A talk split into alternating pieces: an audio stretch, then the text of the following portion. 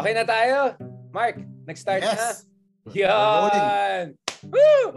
Hello, hello, hello! Kamusta mo kay John? Pilipinas. So, tapos na kami dun sa episode ng Yamashita Treasure and ano, Maharlika Treasure. So ngayon, pag-usapan natin yung real biodiversity treasure ng Pilipinas, which actually could be in trillions of dollars, right? If you look at some of the estimates. So let's talk about things that we actually know about based on scientific studies. And kaya nga, for that reason, today we have really a special guest with us. All our guests are special. But I think this is the first time we have a natural scientist. We have had uh, we have had social scientists, historians. We have had Lord De Vera. I don't know how to classify him as a species. But today we have Lord De Vera is like a renaissance man. Okay. And today we have no less than Dr. Dio Florence Onda, Associate Professor of Marine Science Institute of the University of the Philippines. Let me tell you, as a UP graduate, I can say that that institute is one of the stars of the UP, which has put us on the global map. And today, actually, we're not here to talk about depressing things, nakawawa tayo, wala tayong laban, hindi nag-jet ski si tatay sa West Philippines. No, but actually, we're going to talk about ano yung mga nagawa natin on the scientific front to uphold our rights, to survey our resources, trillions of dollars of mga isda, mga oil and gas potentially. At para sa uh, issue na yan, we have a very good expert, the top expert in the country and among the best in the world, Dr. Dio Onda. Salamat Dio for joining oh. us. Yes, magandang gabi, magandang gabi Richard, magandang Yan. gabi Mark. Kunyari hindi Thank gabi you for, araw for the invitation. Para di nila alam, day job. Sabaw yes. na tayo lahat eh. Sabaw na tayo. Ay, magandang, magandang araw pala. Magandang eh, araw. Okay na, wala na. Lang. uh, salamat Welcome, uh, Project Pilipinas. Salamat Deo for joining us no. Uh, we, it's really glad we are I'm, I always love having natural scientists also among us uh, because you know natural scientists tend to have a different way of approaching questions no than than you know other kinds of scientists or experts and all. Okay, it's it's really good to have us. From base sa alam ko meron kang record kasi alam ko si Marcos may Guinness Book of Record yan. Alam natin ano yan. Paki-research yung mga hindi alam. Ikaw may record ka. You have, you're the first Filipino to go to the third deepest wow. part of the earth, parang crust of the earth. Can you tell us about that? Uh, anong pinag-usapan? Ano ba ginamit mo dyan? Uh, Elon Musk, yeah. Tesla, SpaceX no, so, ba? So so when we talk about explorations, mostly uh, titingnan natin sa taas, eh, diba? We look right, uh, taas, we, yeah. we look up to uh, to the moon, to the stars, and to the sky, to the space. Uh, kilala natin dyan si Elon Musk and other as astronauts. But the thing is that there's another world down there and that's the mm. deepest trenches in the world, yung pailalim naman. At um, the thing with that is that the, te- the technology to actually explore these environments, mas mahirap silang gawin at mas mahal kaysa pagpunta ng space. There Kasi are actually more in the air. Yes. You're, you're going you're you're going against the pressure. pressure. At mas mahirap siyang kalabanin, the entire pressure of the ocean. So, um, sa mundo, merong tatlong pinakamalalim na trenches. Yan yung Mariana Trench. Alam natin yan, nasa gitna yan ng Pacific. Yung pangalawa is the Tongva Trench, nasa south ng Pacific. But the, th- the third deepest trench in the world is found within our backyard. And that's the Philippine Trench. And the wow, deepest God. part of the Philippine Trench is called the Deep. Marami ng taong nakapunta doon sa first and second. But no one has attempted to actually visit the third deepest trench. Bakit? Bakit? Um, primarily, I think because nasa loob siya ng iiza ng Pilipinas uh-huh, right. at mahirap pumasok. Issue. Yeah, it's, uh-huh. it's within the jurisdiction.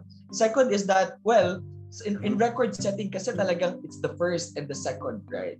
Pero ang, ang, ang I think yung, yung magic doon sa Philippine Trench, no one attempted it no one attempted of going there before. At as in, as in wala, even if you go back into the records, wala man na nag-attempt o nag-isip na puntahan siya. So it's very important. The second thing is yung geological characteristics ng area. Yung mm-hmm. Philippine Trench is one of the most active actually. It's moving yung trench na yon because there's yeah, earthquake. The, yeah, um, yeah, but that's also the place where two uh, parang uh, tectonic, tectonic plates, plates are actually yeah meeting. So, interesting right. siya. Hindi natin alam, Ooh. we don't know much about May Godzilla dan, ganun, ganun ba yan para may Godzilla? Actually nga, ano eh, I was expecting to see Godzilla or eh, Megalodon or large squids, ganyan. No, but seriously, Dio, right? I mean, hindi natin alam. The ocean deep is really unexplored. We have no yes. idea what's down there. Yes, saan yes, part ito ng uh, Philippines? More unknown than the moon, right? And so, yes. Saan part, saan part ito ng Philippines uh, located? So if you, if, sa, sa mapa ng Pilipinas, nasa eastern part siya, no? And Endim Deep is just right across uh, Siargao. So dun parte Oh, Siargao. but, it yeah, but it's within the EZ uh, of the Philippines. So 200 nasa nautical 100 miles? Yes. Right. Uh, around 100 Continental yung, shelf, yung easy pa lang. Hindi. Easy Easy, pa pa lang. lang siya. So but but that that's that that what makes it actually very interesting. Kasi wala pang nakapunta dun eh. The thing is that we don't Mhm. know much about the deep oceans. We don't know what's there. Baka nga lang may Italiano gold No, doon. exactly. That's what I'm So- saying. Baka tama, totoo yung Yeah. Godzilla and all. Let's just be honest. Yeah. yeah, Open-minded but tayo, di also- ba, Mark? Titanic. But on the ecological eh. on the ecological part din kasi hindi natin alam yung role ng deep oceans. And when we talk about functioning of the oceans, protection of the ocean, Mm. we also need to understand each and every component of the ocean and that includes the deep sea environments. Right. And kukonti lang sa mundo ang may deep sea. May, ay, may deep sea pertaining to around more than 10,000 meters. So the deepest trench is around 10,800 So, meters. So that's 10.9 Wow. kilometers. The the Philippine deep is around Grabe. 10.1, 10,100 meters. So there are only a few, few people who were actually able to cross Wow. 10,000 meters below. So that's Ten- one of the parang 10 kilometers ka bumaba, pababa. yeah. Baba. Ang yes. tagal What nun did ah. use? Ang tagal talaga. So, I was invited by this uh, rich guy, si Victor Viscoco, who's been doing record setting all over the ano, world. Number contact niya, no? Na mga rich people. So, ano, he's been doing a lot of record setting. So, uh, Wow. nagawa niya na yung seven summits of the world. Siguro, na-bored daw siya na after he climbed all the highest mountains. Sabi niya, ano nang gagawin ko? So, naisip niya to actually Wow. go to the best parts of the ocean. So, um, he was the, the guy behind the technology, the only technology that that can actually go down to the deepest parts of the world repeatedly. Kasi yung mga ginamit dati ng mga submersible or submarine, once lang Right. sila nagamit eh. Even David Cameron only used his uh, Challenger once. At hindi na siya uli nagamit. But the submersible that they developed together with uh, this company called Triton Subs, um, this is the only IMO certified submersible that can actually go 10,000 meters below and go back and then go back, go down again. Mm. So I, I received this invitation from him a, coup- uh, a year ago, I, I think March 2020. And then he invited me. He's like, do you want to do collaboration? You know, as a scientist naman, we always Yeah. receive uh, invitations to do collaborations. The Philippines is very much limited in terms of ocean research capacity. Alam natin yan. Wala tayong masyadong assets. Pero may human do- capital tayo. Pero may human capital experts, tayo. Exactly, and we yeah. have a lot of experts. We have very Exactly, good yeah. Filipino experts. But the thing is that kung, kung oceanographer ka at wala ka namang barkong gagamitin, that would be very difficult for you. So in the Philippines, we augment that by actually collaborating with Yes. international institutions. Not with Kaya Chinese, huh? ko- Not that much with Chinese friends, right? Actually, on the science realm, we believe that science is a very good platform where we can pull people in to talk about issues and work with them. So we are also working with our Chinese counterparts uh, because any progress and any Mm. developments in science is also a progress for humanity in general. So we Right. believe in that. We, we, Pero we, we- mamaya, pagtaas nyo, may pangalan na Chinese na. I'm just being brutally honest. Like, yeah, you, yeah. you believe in science. Do their Yeah. scientists also believe in science alone? I, and, I and, have my and I think doubts. that, that that's also the beauty of doing expeditions like this. Kasi kung tayo yung mauuna, we can actually name mo. features from uh, for uh, no galing sa atin from us. The, the other thing is that tayo yung nagpapakilala sa mundo, di ba? Nung lumalaki ako, pag tinatanong ako nasa ng Deep, nasa ng Philippine Trench, honestly, hindi ko kaya sabihin, hindi ko kaya ituro sa mapa eh. But right now, with that expedition, we were also given the platform to also introduce to the Filipino people na actually hindi lang papunta ng West Philippines yung yaman ng Pilipinas, hindi lang sa northeast ng Philippines, hindi lang Benhambak, meron tayo tinatawag na Philippine Trench, meron dyan Endim Mhm. and we don't know what resources we have there. Yeah. So um the, the the I think for me the the one of the accomplishments of that expedition is not only to set a record but also to introduce the Filipinos that we have this extended maritime marine heritage we have which is the Philippine Trench and hopefully with that mag, mag ano siya mag-spark siya ng interest sa government to invest also Pioneer, pioneer. Yeah. scientists yes So what did Yeah. you find doon sa Philippine Trench nung bumaba kayo? What did you see? Anong, ah, meron ka ba nagulat nung nakita doon? Ah, I mean, what did you... Yeah, as an oceanographer kasi what one of the preparations I did is really to do research what you find, what you'd expect no in the Philippine Trench. The thing is that the submersible that we use is non-tethered. Ibig sabihin wala yung tali. So we were independently independently going down exploring the area. So there's a lot of risk associated with it. Cal- Calculated risk naman. But the thing is, yung task ko as a scientist is to also help the pilot navigate the area and understand what's happening down there. And also instruct him where to go, what what things we would want to, to Yung find. you coordinates know, and all. yung co- yes, and all of that. Yeah. But So, hindi naman surprising yung mga nakita doon. Uh, the things that we saw were also the things that have been reported in other trenches in the world. But right. I think for me, one of the most striking thing, merong, merong point kasi doon na parang sabi ko si kay Victor, Victor was the main pilot. Sabi ko, Victor, there's a jellyfish down, down here. There's a jellyfish in this direction. So, let's go there. Nung palapit na kami ng palapit, I thought it was a jellyfish, but it was actually an intact plastic bag. It's a white oh. plastic bag oh. floating. So that was the first time that, that that was the first floating thing I see I saw down there. And then after a few minutes, piles and piles of plastic trash. so that's actually one of the things that really mm. That's will be bad, back yeah. na sabi this is not out of the Earth expedition. I'm yeah. actually still on Earth. Yung Prince of Human contamination were here before. Right. So how long did it take to go down ba, Theo? I going down, it was four hours. Wow. And then we had four hours to explore down there and then took another four hours going up. So it was very tiring. 12 hours, kasi, half the um, day. Yeah. Richard and Mark, there's no toilet in the submersible. so, kung so that's that's really ka, a test of human limitation. Huwag ng plastic sa labas. Baka yung plastic na nakita mo, yan ang ginamit ng mga dating nauna sa'yo. Wala ka nauna eh. Kami yung nauna-una na. Kasi lang yung unang-una eh. So, yeah. So so yun yung nakakalungkot because it also tells us how environments are actually connected.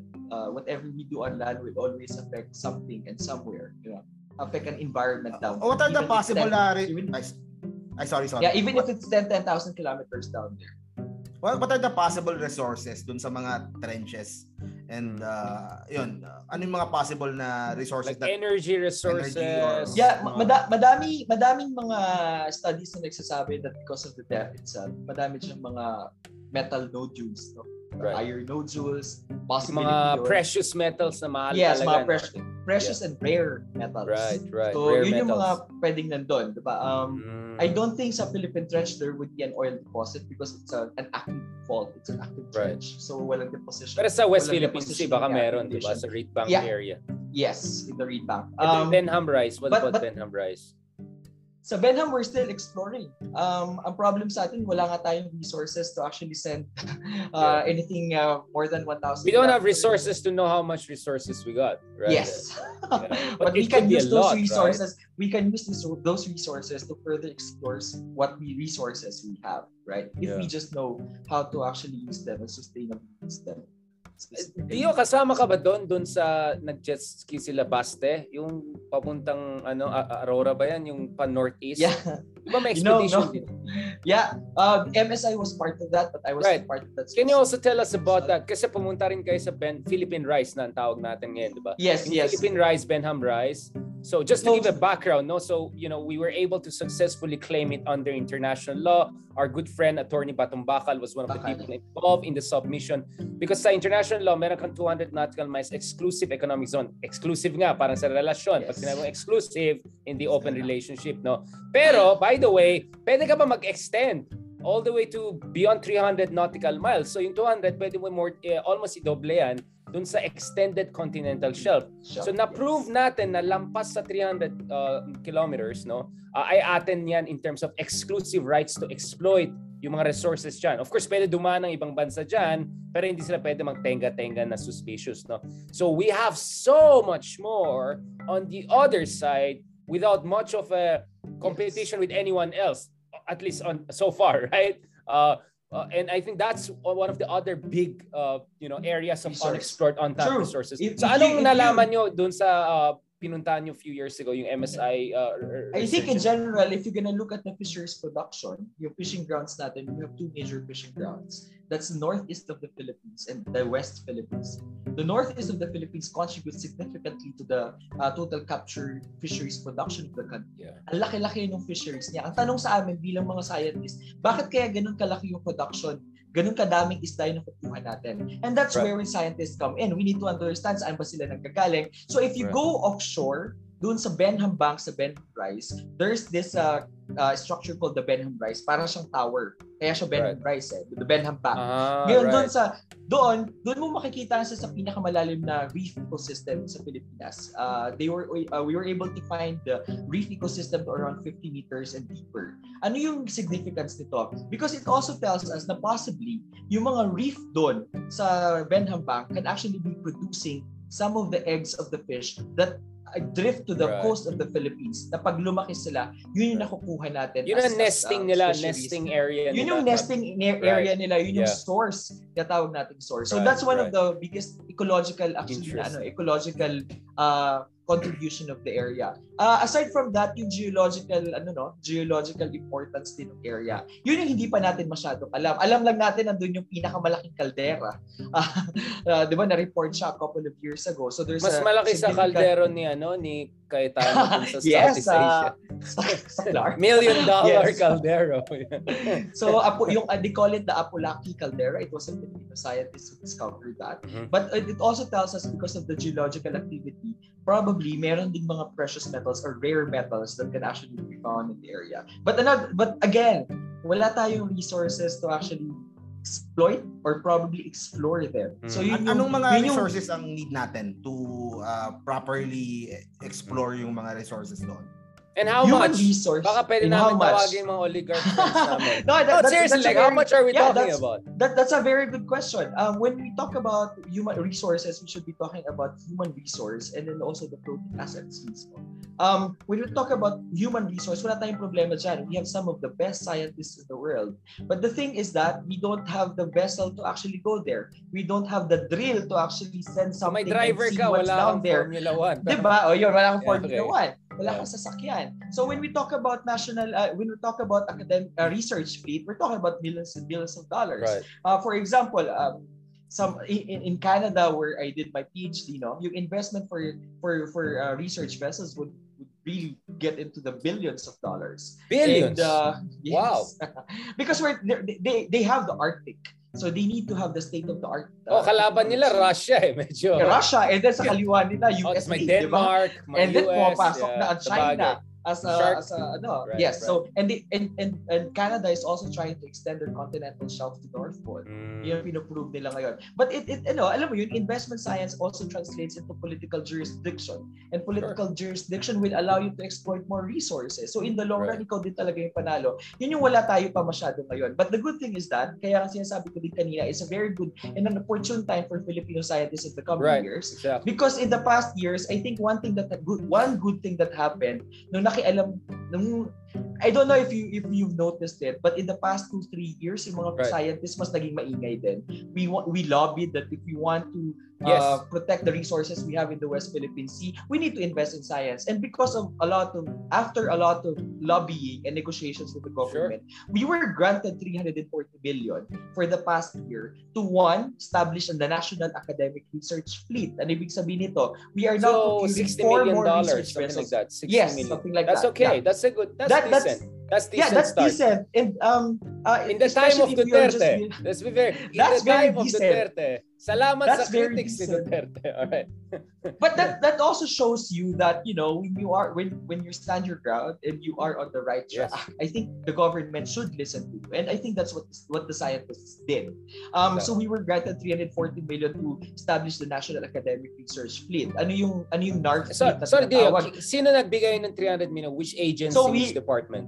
Yeah, it's the National Security Council. This has NSC. the, blessing, the oh. national. Yes, this has Salamat the kay General Esperon. Esperon. Okay. Yes. Yeah. Tuloy magkikita, Shout out tuloy dyan. magkikita tuloy kami ni General Esperon. Sabi niya, oh, Doc Panda, nasa na yung mga barko. Tapos yeah. parang, oh, sir, nandito na yung mga barko, di ba? Parang, oh, gusto yeah, mo pa, ilang barko pa ba gusto mo? Ganyan. So, they, they are very, I, I think one good thing is that they really consider that the scientific part of what we're doing in the, in the West Philippines yeah. will not only benefit the Philippines, people. It is a good initiative on the part of the Philippines to understand the reach to the Absolutely. ecosystem, which Absolutely. is a shared heritage of the entire region. So it's a good legacy for the Philippines. So yung academic research fleet will entail procurement of four more research vessels. Meron na tayo isa dedicated to Philippine Rice, Philipp, uh, West Philippine Sea, to the Visayan Sea, to the Mindanao Sea, Sulu Sea, to the West right. Sea. And that's a good thing because we are 82% water Isipin nyo na lang, 82% yeah. ng territory. Uh, ter- I, I think our coastline is as long as Russia's, right? We're number yes, five we are the fifth. We have the fifth longest yeah, coastline in the world. Yeah, yeah, yeah. yeah. Ilang vessels so, yung ano natin? Ilang vessels yung nakapalibot ngayon sa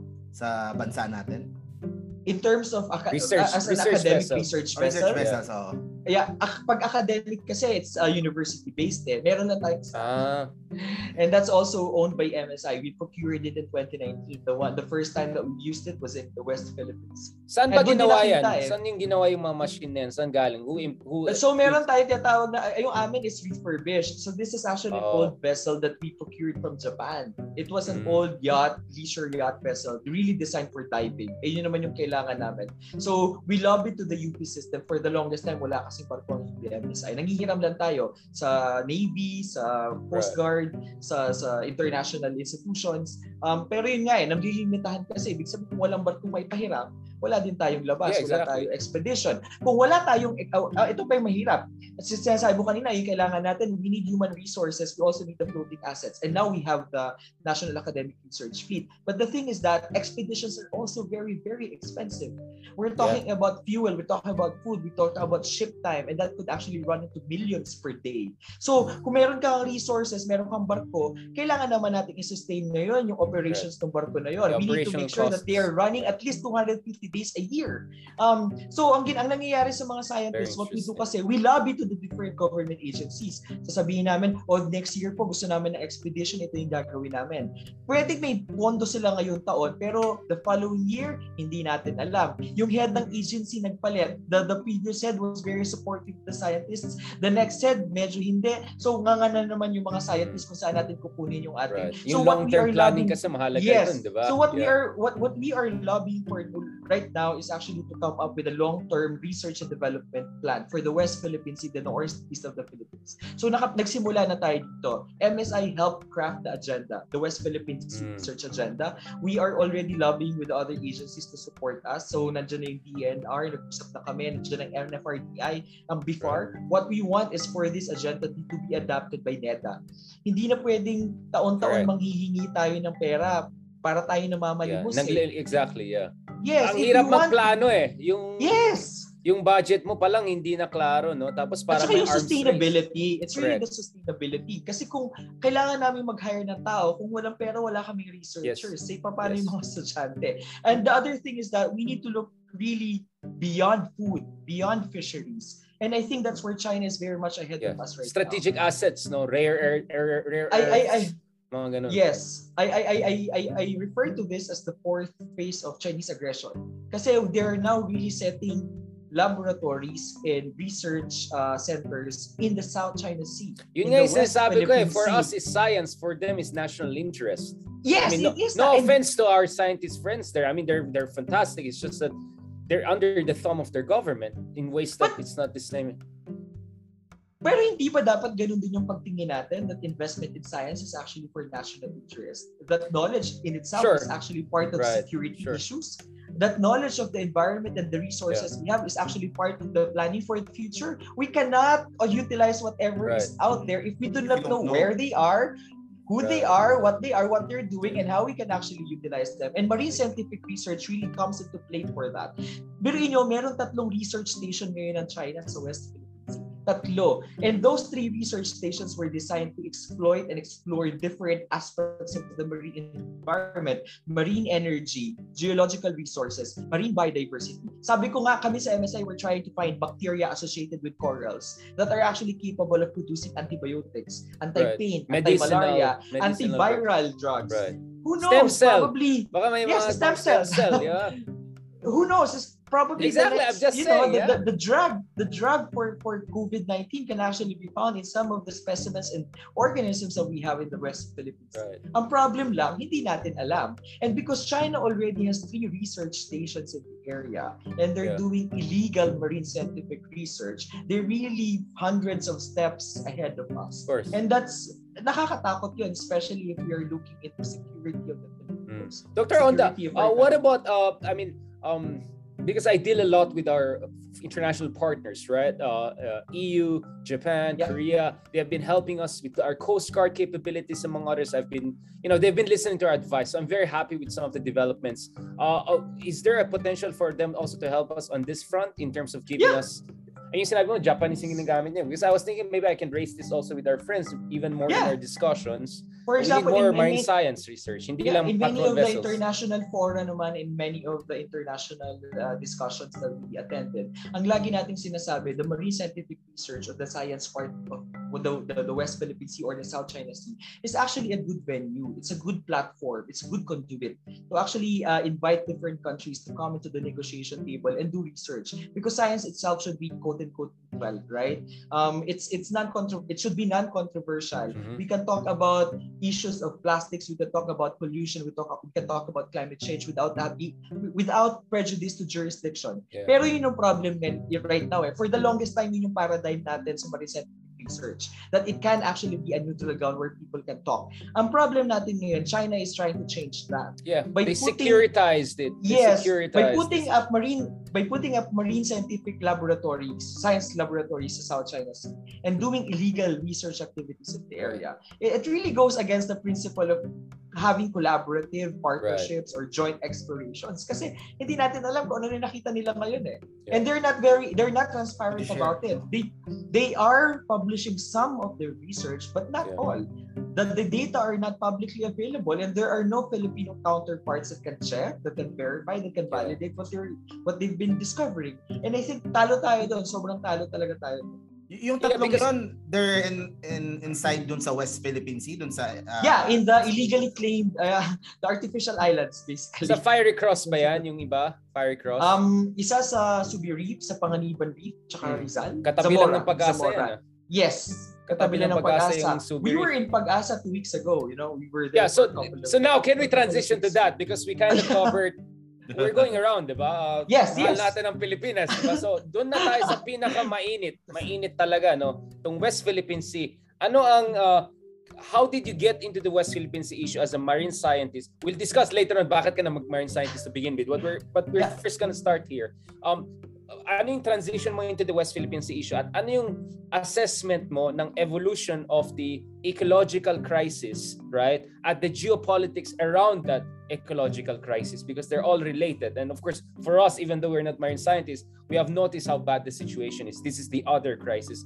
But China is securitizing the situation. And ang basa ko dito is one reason the Chinese are trying to justify those big fake islands is to say, oh, we're here to provide international public goods. I don't know, like we'll provide lighthouse and support and all. So clearly, we, we are interested in science, but they're not interested in science as science. They're interested in science as an instrument of national power, right? So yes. can you tell us a little bit more about that? And of course, yung issue ng galunggong, yung issue ng uh, yung isda. Kasi ito talaga eh, sigmura ang pinag-usapan dito eh, gut issue to eh. So if, some of our Filipino brothers and sisters may not appreciate the nitty-gritties of international law or the plastics you found yeah. under the sea, but but they will definitely going to care about yung yung issue ng gut issue. Can you tell us about the illegal fishing? How much money are we losing in West Philippine Sea every year? I saw one of your estimate was more than 100 million dollars. Can we talk about that please? Uh, Dr. Yeah. Wanda? So I I go first to your question how did I transition to yeah, the West? Of course, I'm just I, I think it was for me it was very personal. I came I I was born in Palawan.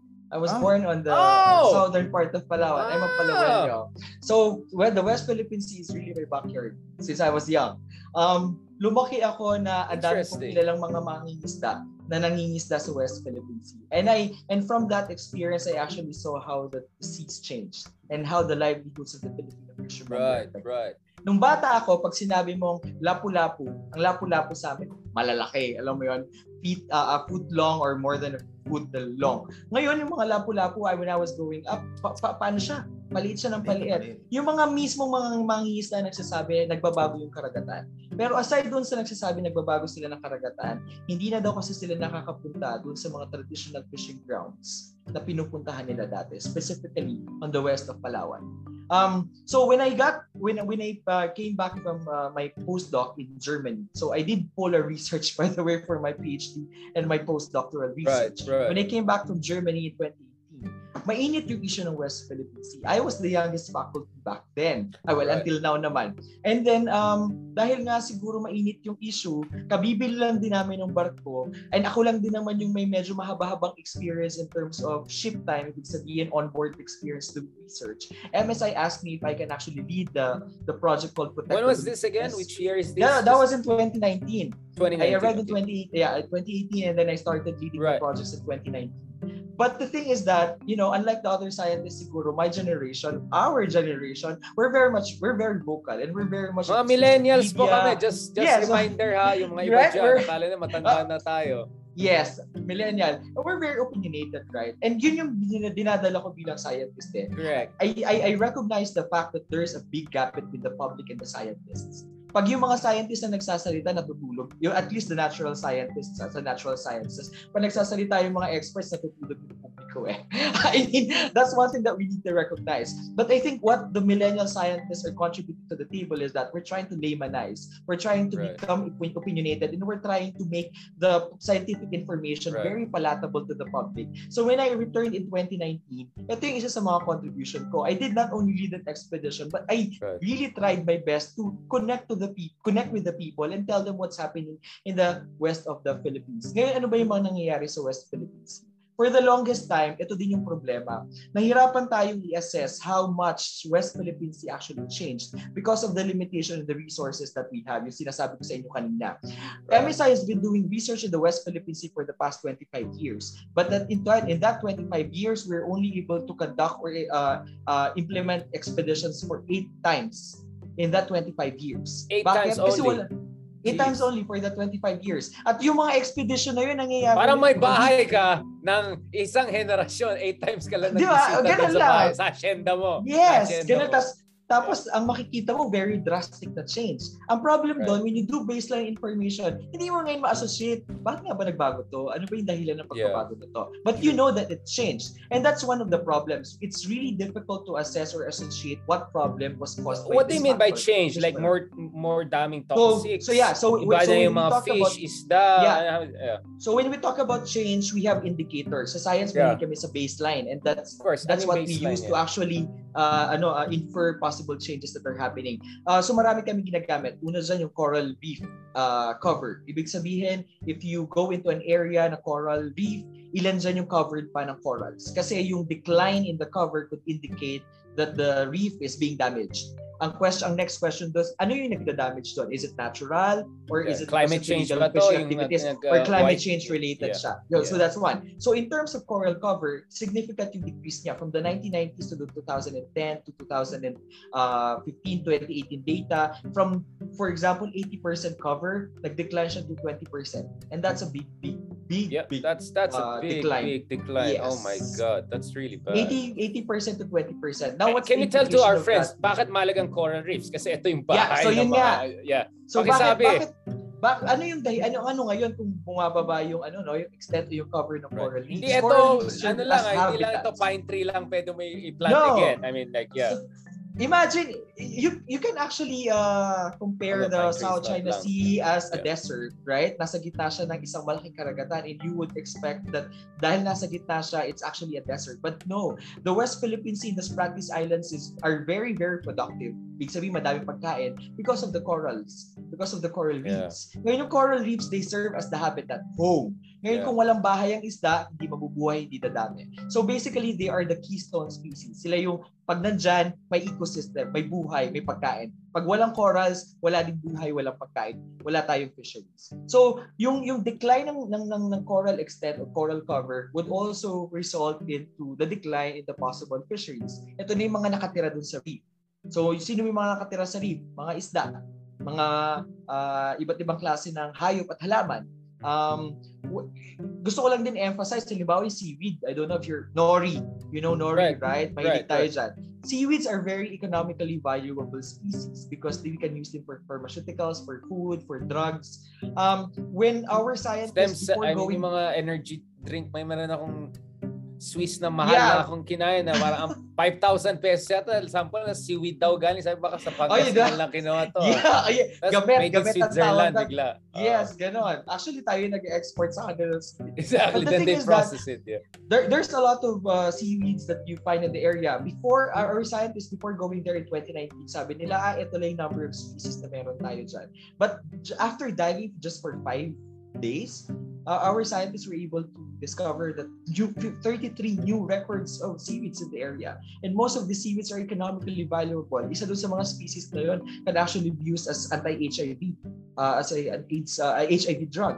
Um, so parang hindi, ang tagal na doon pati hindi natin alam. And that's again the, the thing. We didn't go there. We were not. We did not have the resources to actually fully explore. Or we area. didn't uh, uh, allocate resources, right? I mean, uh, imagine how much money we spend on so much nonsense Yung yes. paggawa ng paggawa ng same asphalt every election, right? I mean, yeah, uh, or you, I don't buy this argument na porkit mahirap. Yeah. I mean, we're not even. No, I don't. I don't. I don't think we're that we actually country, don't have right? resources. Eh. It's really misallocation. Right. Misallocation. Let's be it's very really clear. Misallocation, uh, or we don't know how, what to prioritize, right? Yeah. Um, so kaya importante yung lobby. So through time, bumababa yung yung yung ano mo, yung corals mo, bumababa right. din yung fish mo. So our data show, for example, that in the 90s yung sobrang dami, sobrang diverse na mga isda at saka yung sobrang um, uh, laki ng mga isda, lahat yun bumagsak. And that's very important because that also tells us yung pag pagkonti ng mga isda can, is associated with the the damages in the reef ecosystems, yung overfishing, uh, illegal fishing, yung pagliit ng mga isdang nahuhuli, that's because of overfishing. Ibig sabihin, hindi na lumalaki yung mga isda. Nakukuha na sila habang maliliit pa. And that's very important kasi hindi na nila na-reach yung kanilang reproductive maturity.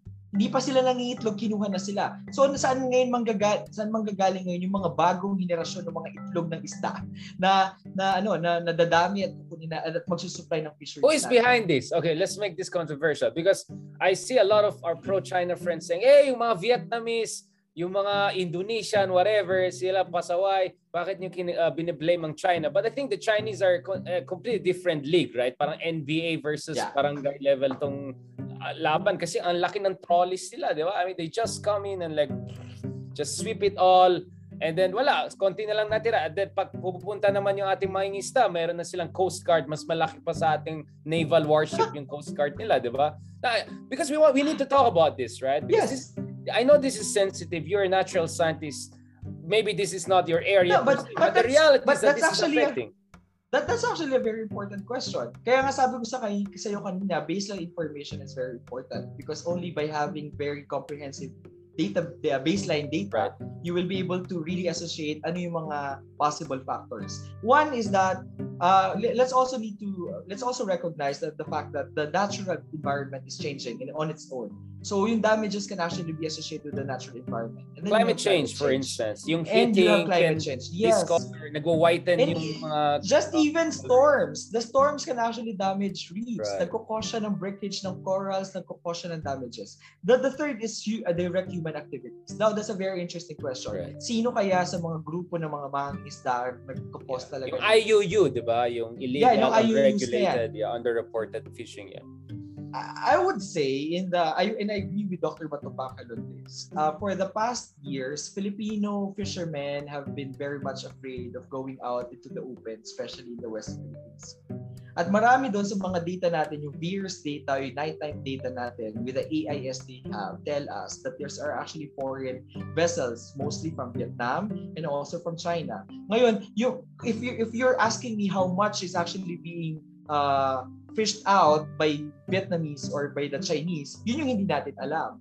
Kasi But do we have IUU itself, estimates? IUU, it, it, IUU itself is very difficult to to to quantify it. To because it's underreported, Kaya, of course. Kasi it's under it's unreported. Kasi it's illegal, right? Right. But we can have an estimate, right? Para pwede tayong mag-estimate ng drug trafficking, di ba? It's it's not accurate, but it's a range, right? Do we have a range for this? Because I saw Siguro, that ganito na lang gagawin kong basis, some... no? Yeah, ganito na lang gagawin kong basis. In the tw- in 20 in the early 2000 in the 90s. Ayan na nagka-caveat ka na. Yes, right. In, in before before, spotlight, yeah. before itself before before itself reported that the West Philippine Sea contributes around 20 to 25% of the national fisheries cap- captured fisheries production of the country. Ibig sabihin 25% yung nakukuha natin doon. But in 2018, BIFAR also reported that what we are only getting from the West Philippine Sea mm-hmm. is only 2%.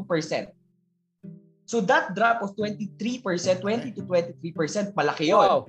90% almost yung drop this data was from BIPAR. It was actually Yusek Gongona who, who said oh it. My parang, God. Kaya nga ito yung argument nila dati na wag na natin, wag na tayo masyadong magano dyan sa West Philippines. Total 2% lang naman ang kaisdaan na, ang nakukuha natin dyan. But so, what's the reason natin, nag-drop ng ganyan kalaki na 90%? So yun nga. So if you're if we, sa mga scientists natin, they are, are they they they kind of agree or at least argue that if it's just if we will just let the natural environment no do it do its course na magkaroon siya ng damages because of natural processes, hindi aabot yun ng 20%. So that we can already factor that out. The second is andyan yung illegal fishing activities at yung IUUs. So probably 20 to 20%, 15 to 20% can can be associated with IUUs. And when we talk about IUUs, it's not just overfishing, it's not just illegal fishing activities. Andyan yung paggamit natin ng cyanide, yung that actually yeah. cause damage to the corals. So yung pag-cause ng damage to corals ay nagre-result dun sa pagbaba or decline ng fisheries natin. And of course, what's the largest of that? The artificial islands. Um, these are very big productive coral reef ecosystems. Ang laki-laki. Tingnan nyo sa mapa. Yung nilagay And, na na-reclaim ng mga Chinese na fake islands, yung fire yes, across the reef. Yes. Uh, how how damaging least, they were because it's there in the arbitration case. They were actually censured. You're, you're, you're basically killing everything. 'Di ba? It, it's stages eh. Ang Grabe, nilang no? gagawin, they gonna catch whatever they can. And then second, i-harvest nila yung nasa substrate. Kaya kasama dyan yung mga fossilized giant clams. And after nilang i-harvest, papatagi nila yung ano eh, yung yung reef bago sila magtambak ng ano yeah. ng buhangin. So you're basically killing the entire ecosystem. Now, ano Let yung me get this right, uh, uh, Dio, no? So, so the Chinese just killed the whole environment and then put environmental scientists in the area to do environmental yes. research. Alam mo yung nakakatawa. That's a very interesting is, way of doing and, things. And this right? is a personal opinion of mine and I might put in a yeah, uh, hot tub for you're this. You're all speaking in private capacity. Yes. Even Mark no, but, is not speaking for someone. but, but this is the funny thing. China in 2018 invited Filipino marine scientists to do collaboration to restore the coral reefs in the South China Sea. Paano ba i-restore? How can you restore? I mean, eh, di ba millions so, controversial, of years Controversial nga din yan eh, yung restoration. Kasi yeah, restoration, can you even restore it? Yeah. yeah, transplantation. Ibig sabihin, from another area, you're gonna transplant the oh. corals or or you will do self-seeding. Sure Ibig sabihin, kukuha ka right? ng larvae, right? Eh, hindi, yeah. ito nga yung argument ng scientist natin sa Dumaguete. That's why we're not allowing reclamation in Dumaguete. Kasi right. sa Dumaguete, ang gusto nila after reclamation, they gonna restore it. Eh, sabi namin, hindi, you cannot do that. It's not restoration. May pagka-dolomite itong kwento na ito. Ah. Mark, baka, mm. meron tayong pro-dolomite dito sa meeting na ito. Mark, hindi, sa Dumaguete, pag-usapan din natin later. Interesting din yung nangyayari dun. Eh. Sige. After kasi, sa West Philippines. Kasi yung mga dolomite, ah, gusto ko yung mga dolomite thinking eh. Yung mga, hmm. yung beach, dalhin lang natin dito sa Manila, itambak lang natin. Chinese pa lang mindset niyan. Chinese style. Pero yon, the, the, the thing there is that you're not Galit only killing si Mark the ecosystem. you're not you're not just killing the ecosystem kung saan mo nilagay yung artificial island. So West right. Philippine Sea and the South China Sea in general, we need to look at it as an entire ecosystem. It's not separated. They are actually interconnected. When I parang avatar, parang avatar. Yes, pag, parang avatar. Right? Sira yung Mother Earth. yeah, yeah, true. Kasi ano nangyayari? Yeah. Yung mga corals na nasa sa West Philippine Sea or nasa China, nasa sa Spratlys Island, when right. they release the eggs, those eggs eh, don't stay in the Spratlys they actually drift with the current. And where do they go? They go to the coastal areas of Thailand, Vietnam, Indonesia, Malaysia, and most of those actually go to the west of Palawan and the coast of Luzon. So meron kang source. Hindi lahat na nakukuha mo sa west ng Luzon ay galing sa Luzon. Most of them could yes. actually be coming from the reefs that are found in the middle of the South China Sea. Right. Ngayon isipin mo na lang, if the degradation of the reefs in the middle of the South China Sea continue, wala nang darating. Ano nang mangyayari? Saan manggagaling yeah. yung itlog mo? Saan manggagaling larvae? Sa ano Dolomite Beach, sa, sa Manila mo? po. Gagawa po kami ng ano. si DNR daw, gagawa sila ng dyan.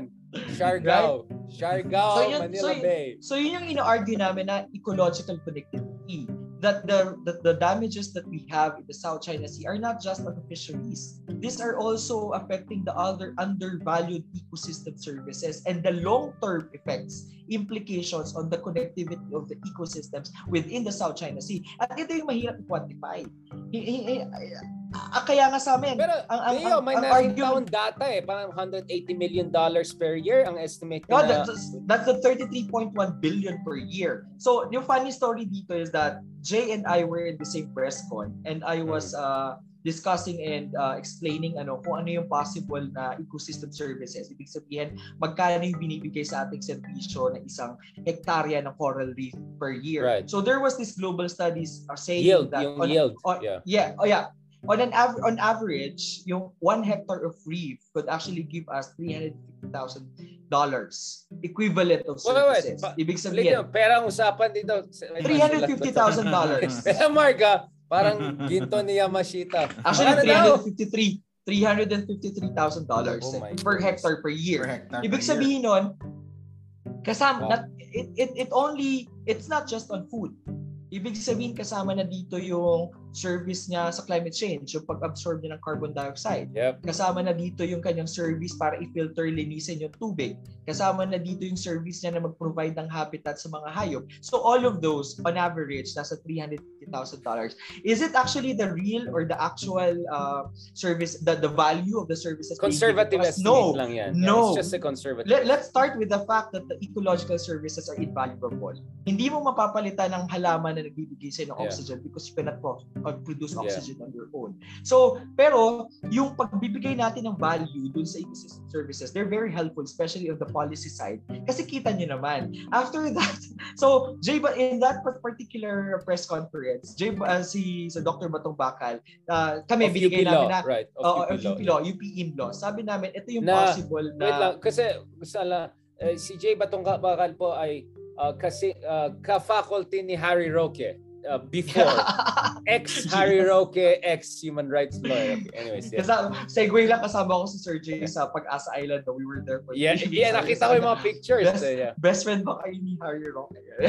But on si Mark, beshi ni Harry. Ako, beshi ni Jay. So, Jay, okay. Fair But, game. so, so, yun, yung, yung ecological services, Cons- nakakatulong siya. Yes, nakakatulong siya if we want to understand and appreciate. Ngayon, ano yung nangyari doon? Kami binigay namin yung possible na baseline value of the ecological services. Then IMLOS provided ito yung possible area right. damaged by China based on remote sense data. Right? So they just multiplied it. 33.1. Ano yung nakakatawa dito? 33 The following billion? day, 33.1 billion per year. Per year. Because it's the area, it's area multiplied by the possible, ano no, possible right. value of the ecological services. But I'd also like to point out, yung study na yon, which we reported, was actually a global average. The Philippines is the center, the center for biodiversity. Yeah. We are the epicenter, we are the Amazon of the seas. That also means that we have more species, more species, more economic uh, uh, service, ecological services. Therefore, probable higher economic value. So, yung, yung estimate talaga for the Philippines could be higher. Yeah. Ngayon, in response to that, yeah. nakakatawa kasi when PDI released that the following day, so 33.1 billion damage sa China, ganyan, I received calls from all related government agencies or relevant government agencies yeah. who are Nakita working, ko na working link, uh, on the on the West Philippine Sea. Um, and they were asking me, how did you come up with the with the value? Sabi namin, no, it's just really an estimate. Kasi nga, wala tayong baseline data, wala rin tayong masyadong pag-aaral. Kailangan Pero hindi ito fake news. Hindi ito But fake that, news. that's not fake news. That's hindi just, ito Yamashita it's just, treasure. No. It's just really one way of right. estimating. Again, this is not the absolute value. This is just an estimate. Pero alam mo, dun, dun, conservative estimate, doon din natin nakita yung value of nakita natin yung significance of putting a value yeah. on things. Because the government became more aggressive, ay, more more proactive, I'd say. Yun, yun yung gagamit kong term. More yeah, proactive. Sorry to cut it because we, we need to put some estimates because unfortunately that's how you get attention of people, right? Yes. I, I want to yes. say this because we have a president who says, eh, ang China nag-invest naman dito ng imaginary yeah. billions of dollars. Eh, ang sagot ko, Tatay, billions of dollars per year ang nawawala sa atin pag hindi natin ayusin sitwasyon sa West Philippine Sea. So parang yeah yung Chinese, uh, sinasabi na mag-invest kami ng billion over the next 10 years. Eh, every year, bilyones ang nawawala sa atin. Pe, right? mukhang pera ka, talo ka pa rin. Never mind yung patriotism and all. Diba? Kasi I want to emphasize that because ordinary people, uh, not ordinary, but I mean, common folks okay. may better appreciate the gravity of the situation if you put some mon- money, yes. some dollar signs. Because uh, let's accept it. Whether we accept it or not, the issue of the West Philippines is very abstract to most Filipinos ang layo-layo niya. Unless mga mangingistang involved. Unless, oh, unless mangingistang involved. But, exactly. but the other thing is that when we, again, when PDI released the 33.1 billion, it's not just the government agencies who were who became more concerned. It's also the general public. Ah, ganun pala kalaki. Exactly. Ah, ganito pala exactly. kamahal. You know, exactly. it became more tangible for them. So, ano yung naging yes. positive doon? Although it's again, it is a conservative estimate. Ano yung naging proactive uh, ano no, action Policy. from the government yeah. side? Yung, yung, before, yung before actually went to us and talked to us, how can we actually come up with a better valuation of the damages? So, ibig sabihin nun, they are now looking into investing in the science, investing into more research, and actually acknowledging the fact that there are damages that are happening in the West Philippines. Can we, we sue China? I, can that potentially be used to sue China or Vietnam? I, I leave that question probably. I, I, I, on the person, a personal opinion, I think yes and yeah, um, I'm not um, saying that you're advocating for it. I'm just saying, technically speaking, right? This could be used. Yes, yes. Justice Carpio yes. has been making this argument. Let's sue them again, yes, even more. Yes. It, for me, as, a, as an ecologist myself, I think it's a no, it's a uh, it's a crime against humanity. It's a it's a common marine heritage, and there are Kaya na, millions, yan, eh. millions, millions and millions of not just Filipinos, but actually Southeast Asians depend yeah. on the bounties of the South China Sea. You destroy the South China Sea, you destroy the livelihood, the sources of food of the Southeast Asians. So it is not just the Filipinos who should be concerned about it. And yes, it is a crime. And therefore, we, can, we should sue China for it. You know, for the interest of right. humanity and the interest of Earth yeah. and Mother Nature, we should sue China. That's what I'm may, looking may, for. May tanong din ako. Um, how busy pa rin sila ngayon in constructing new islands, new uh, knew everything doon. Gaano ka aggressive reclamation. I think for I, I, yeah, I was having a discussion with, with Sir J dito. I think in terms of new, wala pa, but they're trying to improve. They're continuing to improve and install new uh, facilities dun sa mga claimed Oo. areas na nila. Mini-militarize right. na po. How many how many reclaimed how many reclaimed islands do they have right now? Ilan nga ba? Tatlo? Apa? Tatlo? Around three or four. Uh, tatlo sa malaki sa Spratlys pero meron rin sila sa Woody Island, doon yes, sa may... sa So marami actually, marami yan. Yes. Tatlong malaki But lang the, yung at least in the Spratlys, Fire Cross. Yes, tatlong in, malaki. At least in the in the Spratlys sa, Island, tatlong malalaki yun. Tatlong uh, malalaki. As in, malaki ah. As in, ang layo. Layo doon so sa So they're iba. developing yung mga islands na. They're not making the process of making new ones. No, I think no. Uh, kasi as far as we know. Ang laki na eh. yung problematic na COC South China. But I think that's another conversation. Yeah. yeah. yeah. Pero yeah, eh, they're, they're, they're continuing to improve it. Kaya nga, ang, ang, ang lagi ko nire-refer yung sa scientific progress nila as the fourth phase of Chinese aggression. Eh. Because yun talaga yung investments nila ngayon. Um, kung makikita nyo, there's a lot, they've deployed a lot of research vessels in the area. They're doing a lot of surveys, although they're very much illegal. And the Philippines actually acknowledge that they are illegal. Um, they are sending a lot of scientists in the area. They are developing a lot of technologies in China to deploy and implement in the islands. Isa doon sa mga interesting, this is the funny thing. We also work with our counterpart scientists in China. At sila mismo yung nag-share ng news, no? Na for them, it's okay. Na parang, actually, walang problema doon. We're just gonna share the news. So, ito yung mga nakakatakot na developments. Bakit ko siya sinabi nakakatakot? Kasi the Filipinos are being put into disadvantage. Unang-una, they've, they've, they've, they've, they've developed this technology called sand to soil.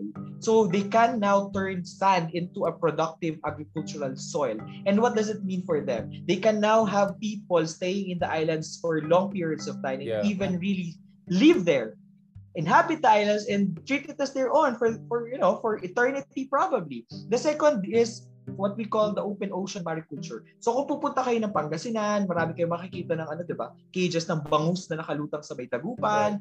Know, they're developing a technology that would allow them to rear fish in the middle of the ocean. They've already developed the prototype and deployed some of this in Norway, and I don't see any reason why they will be, you know, limiting themselves in deploying the same technology in the South China Sea. The third thing is seaweeds. Again, seaweeds. Philippines uh, Philippines is exporting a lot. I think 80% ng ng sources nila come from the Southeast Asia eh, ng, ng seaweeds. We're exporting a lot to China. Pero ang ginagawa ng in China, because they have this new environment where they can farm their own seaweeds, they're developing technologies for seaweed agriculture in their own backyard.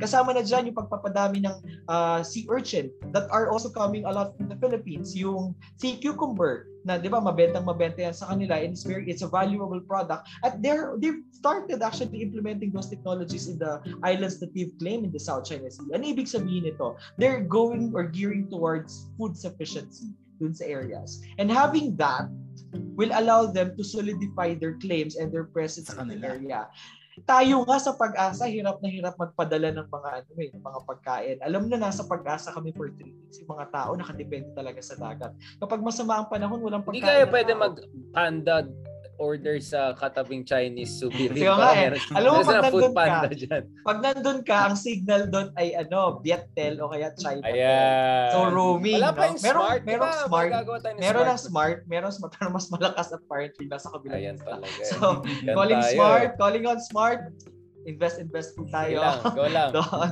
Baka dito, pero, baka magkaroon ng dito dyan uh, pero, anyway. pero yun, di ba? Pero it already tells us that they're really gearing towards uh, solidifying their presence in the area. And all of this emanate from the fact that they have developed technologies adaptable to the area. And, and that also planning. is they have yeah, long-term, long-term planning, planning yeah. and investment. Pag kung makikita nyo yung science and research development agenda ng China, they really have this one section just for the South China Sea. Right. Right. And, and they have so all these new PhD programs on UNCLOS and international law all, yes. all across the area. I mean, I, I'm very aware of that. Just a question, Dio. Um, kamusta yung ano, um, do you have any idea about yung mga fishing fisheries community natin dyan sa Pangasinan or yung uh, follow-up dun sa Reed Bank, yung mga Gemver, mga ganun. Meron din kayong mga follow-up dyan? Uh, do you have any ideas about yung mga communities natin dyan?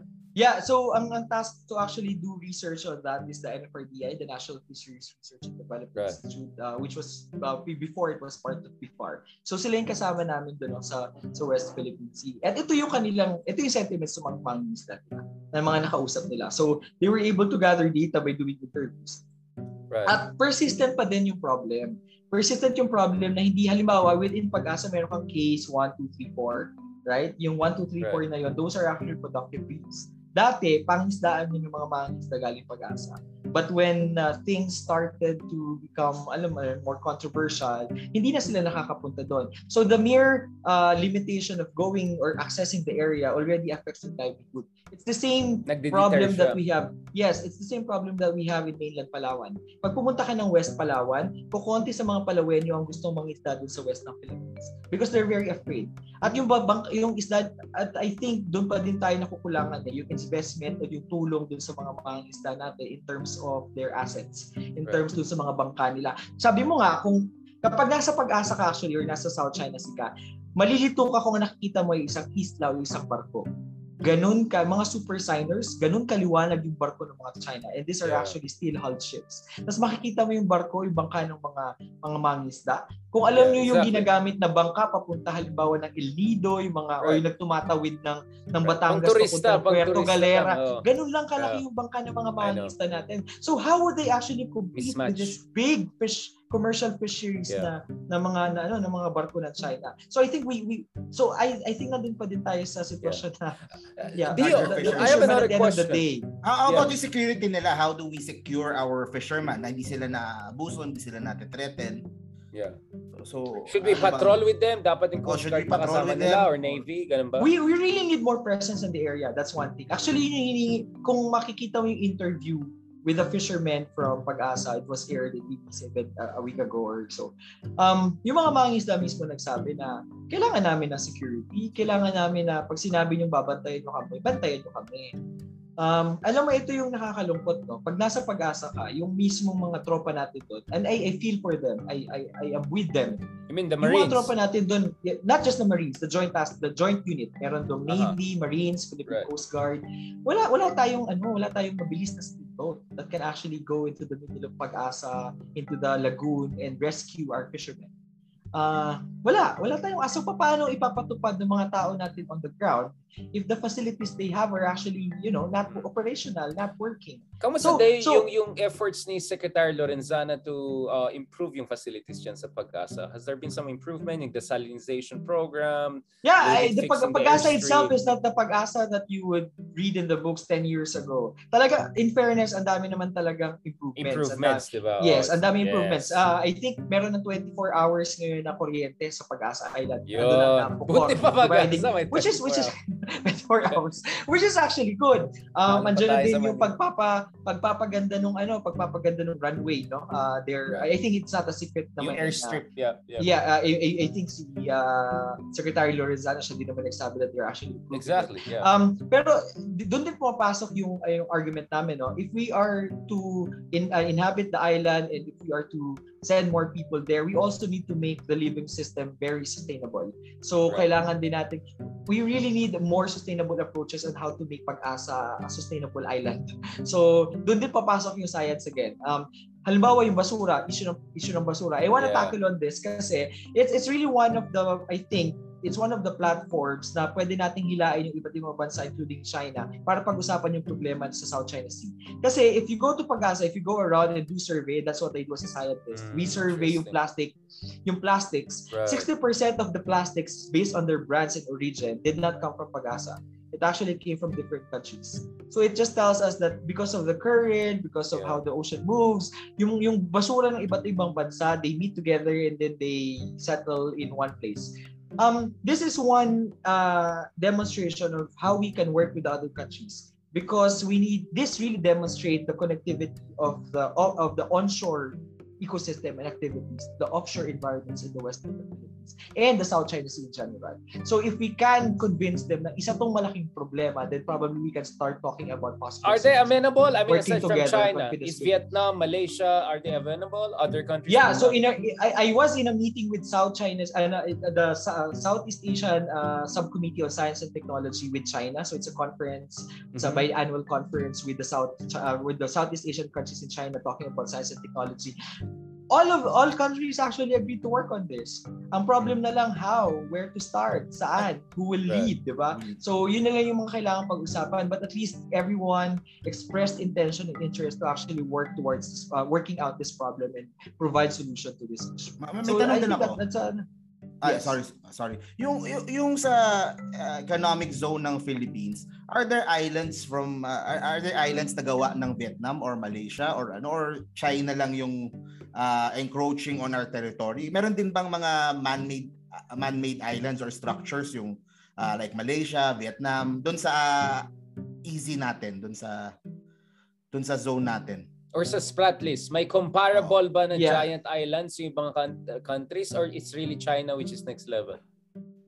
Ay, as far as I know, wala doon sa Spratlys Island. Probably Richard could correct me on this. Hmm. Um, pero madaming improvements. For example, Taiwan itself has the Taiping Island. I was yeah. able to visit Ito Aba. Ito Aba.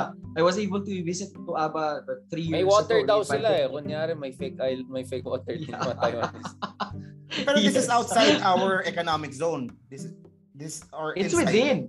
Within. Well, it's within. Pero it's within. Kasi but Mark, problema is also muted right Yeah. Pero yung China lang yung medyo malayo-layo galing. is not eh. part of the the the the, the claim the claimed uh, features that we have. Right. So, yun. Pero yeah, there's a lot of improvements. Uh, uh, there's a lot of improvements being done on those islands. Pero on the scale of what China did, yeah. comparable to it, I think there's not.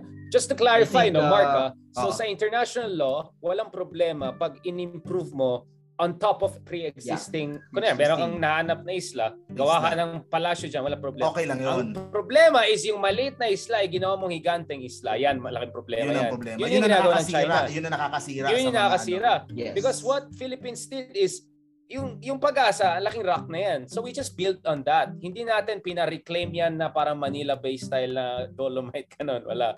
Wala. Pero yung China, talagang wala eh. Atolls lang yun eh. It, it was nothing. Yeah. They just nothing. It was submerged. Dry, dredged, and dumped. So, so wasak yung area. Wasak yung Pero yung Malaysia naman, ano, kahit maliliit yung mga hawak nila, ang ganda nung, uh, kung siya yung layang-layang na Malaysia, meron silang resort, parang may golf course pa, may nakaposition na Air Force, Navy. Yung Vietnam, meron din solar panels. So medyo so, ang, ang Philippines ba meron ding meron ding disputed with Vietnam and Malaysia? I'm not really familiar yes, with yes.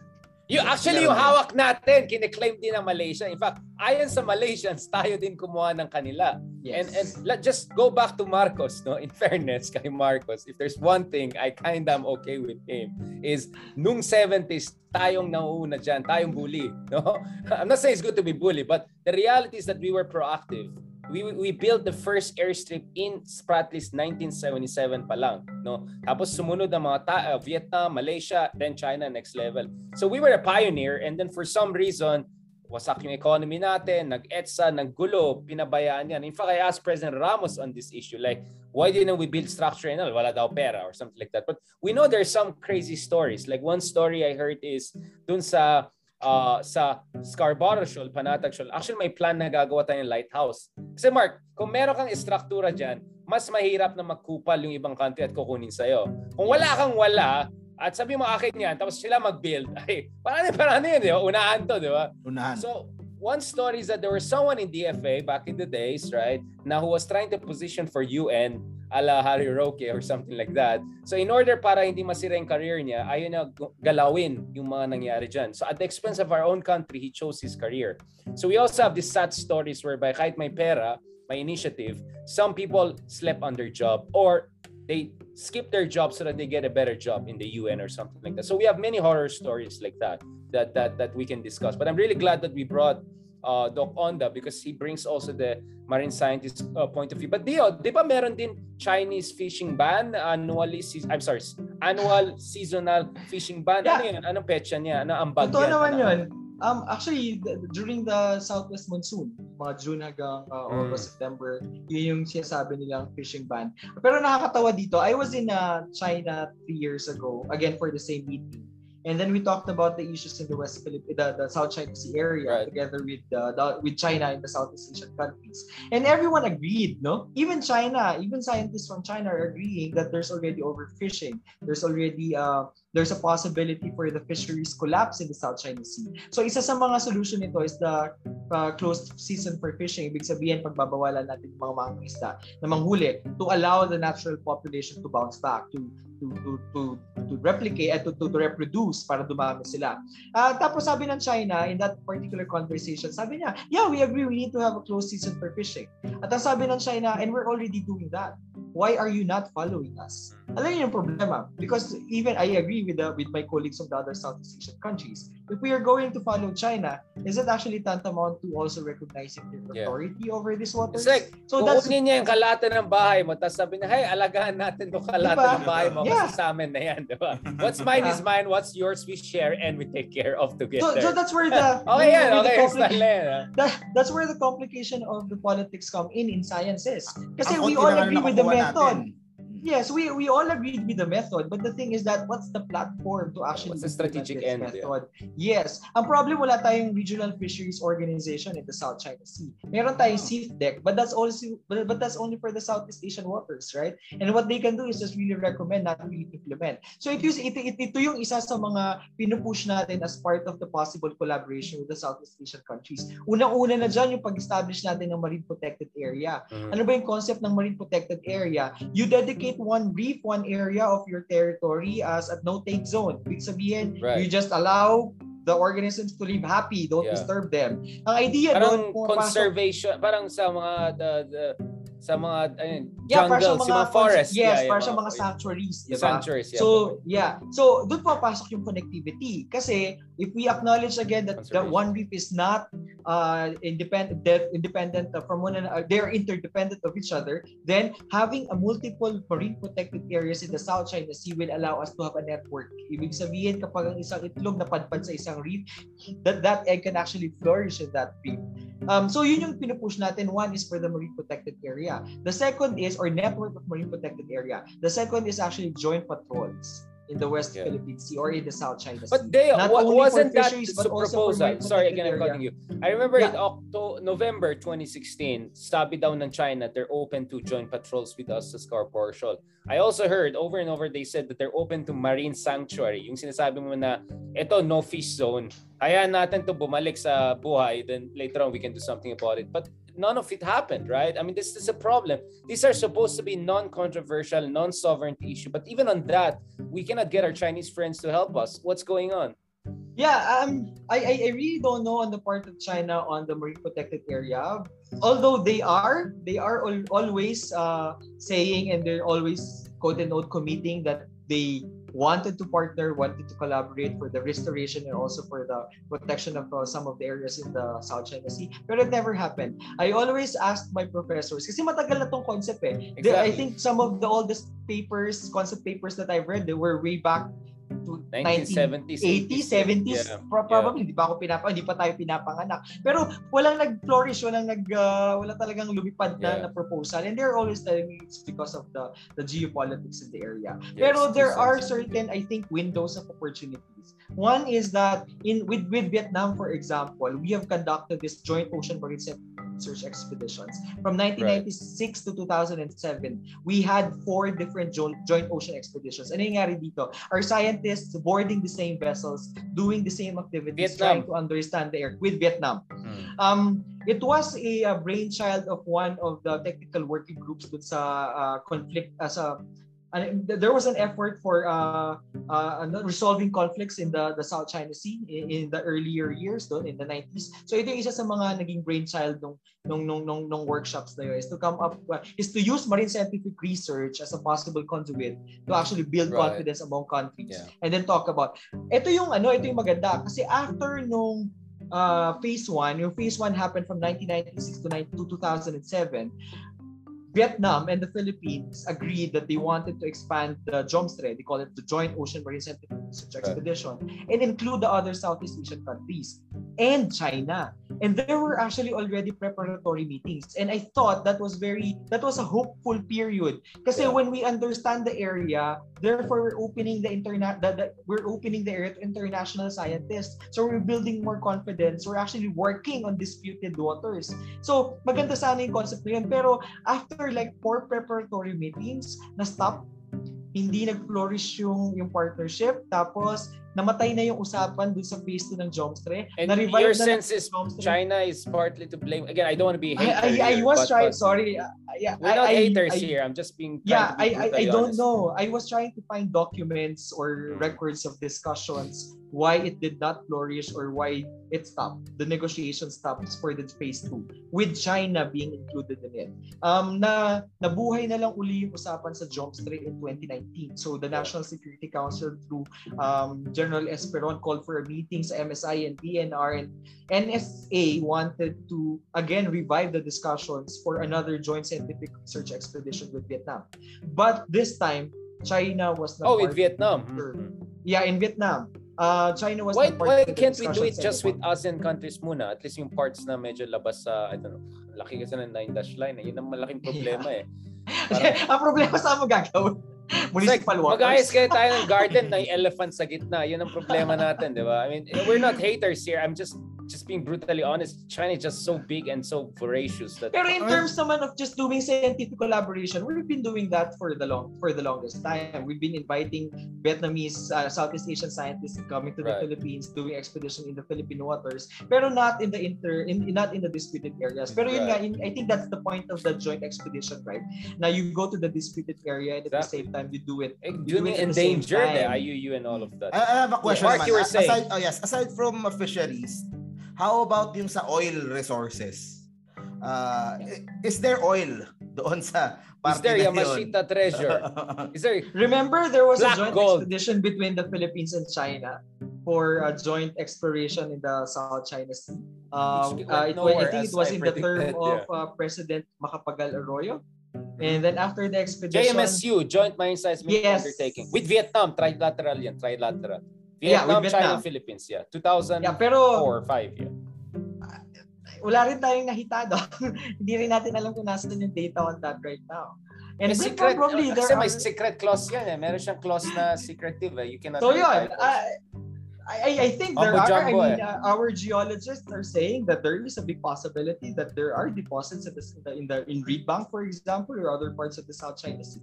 And I think our, uh, our country itself has uh, done a lot of explorations in the area. I'm just not really privy to this, ano, no, to these expeditions because I think yun yung isa sa pinaka ano eh, pinaka salient na point in terms of joint ocean expedition or marine scientific research expeditions. Even the expedition of China, of Vietnam and the Philippines, wala dong geological surveys. Primarily because there is a possibility of finding a mineral or oil deposit. Yeah. And then yun yung pwede magsimula ng gulo. So so the yeah, joint mag, uh, expeditions were very Jumanji. much Magji-Jumanji yes. na kayo dyan. Yes. So, so, so it was wala, very, wala alis dito. Walang alis dito. Biglaan na lang. Oh, ito na. Ganyan. Oh, ayun. Ah, so, so, so, so, pag nakasama pala yon doon sa like sa research natin sa Vietnam, tapos merong uh, they found they found oil, all hell will break loose na. Kaya nga dapat klaro yan sa kontrata. Eh. Yun. Oh. Yun. Pero ang problema, uh, Mark, ayaw din i-divulge yung kontrata because it could contradict some of our constitutional provisions. Just to simplify this, no, Mark, because yung sa ating saligang batas, parang inaangkin din natin yung ating exclusive economic zone. So it makes it very hard for us to also do resource sharing. Kaya nga service contracts lang pwede katulad ng malampayan, no? Just just just to simplify it. And then yung JMSU hindi nag-work kasi nga may secret clause and all. And the Duterte tried to do the same. Walang gusto mag-sign sa DFA kasi baka makasuhan sila mamaya. So it's a very, very sensitive issue. But just to tell you, the Energy Information Agency of the US estimates that dun sa Reed Bank, ang potentially biggest deposits ng oil and gas. Kaya nga, over the past decade or so, ang mga Chinese ay naghaharas sa atin because we contracted with a British and an Australian company later on, kasama dyan yung Philex, no, to do some exploration, pero hindi tayo hinahaya ng mga Chino. So effectively, what's happening is that patapos na yung Malampaya, tapos yes. naka-shotgun tayo dyan sa yeah. sa sa sa reed bank. So essentially, you have a time bomb and a shotgun and they're asking us to jointly share it. Yan ang malaking problema. But no one wants to sign it because it's potentially treasonous. That's why we're in a deadlock. Just just to give you an idea of how complicated this yung, issue is yung from sa a legal Chinese, uh, how, paano yung sharing that they want?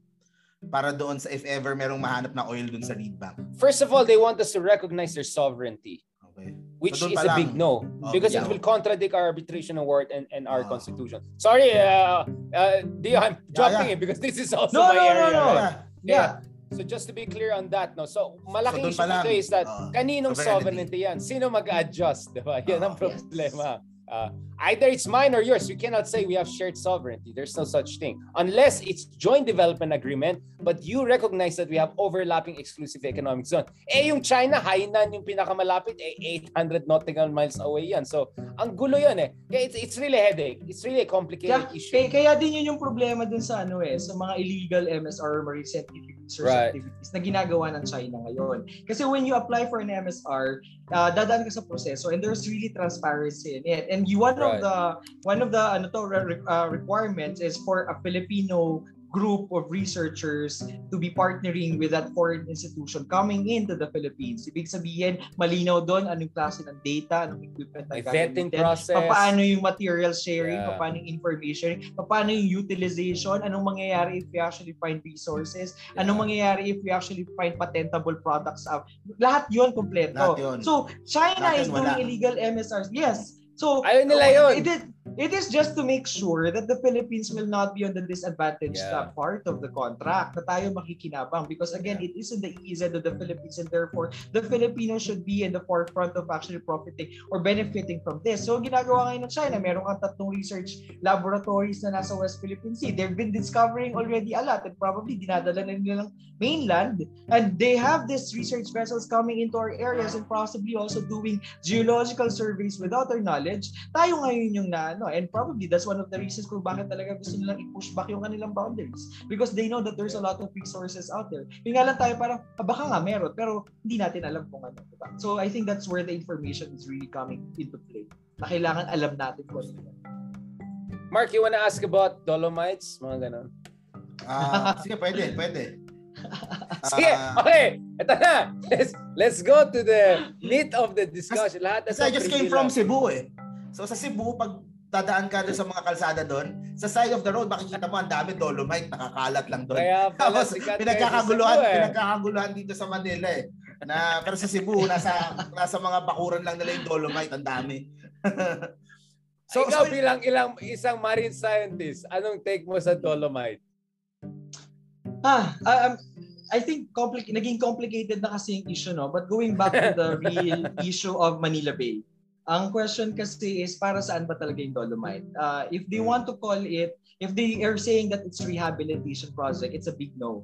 Uh, we are against it. It's really not rehabilitation. So don't don't call it rehabilitation. If they're calling it beautification, then okay, yan yung goal mo eh, beautification. Now the second thing Emeldification. is yeah, emeldification basically it's uh, it, you know, it's it's for me as a scientist, it's it's very useless because one, we have very limited resources.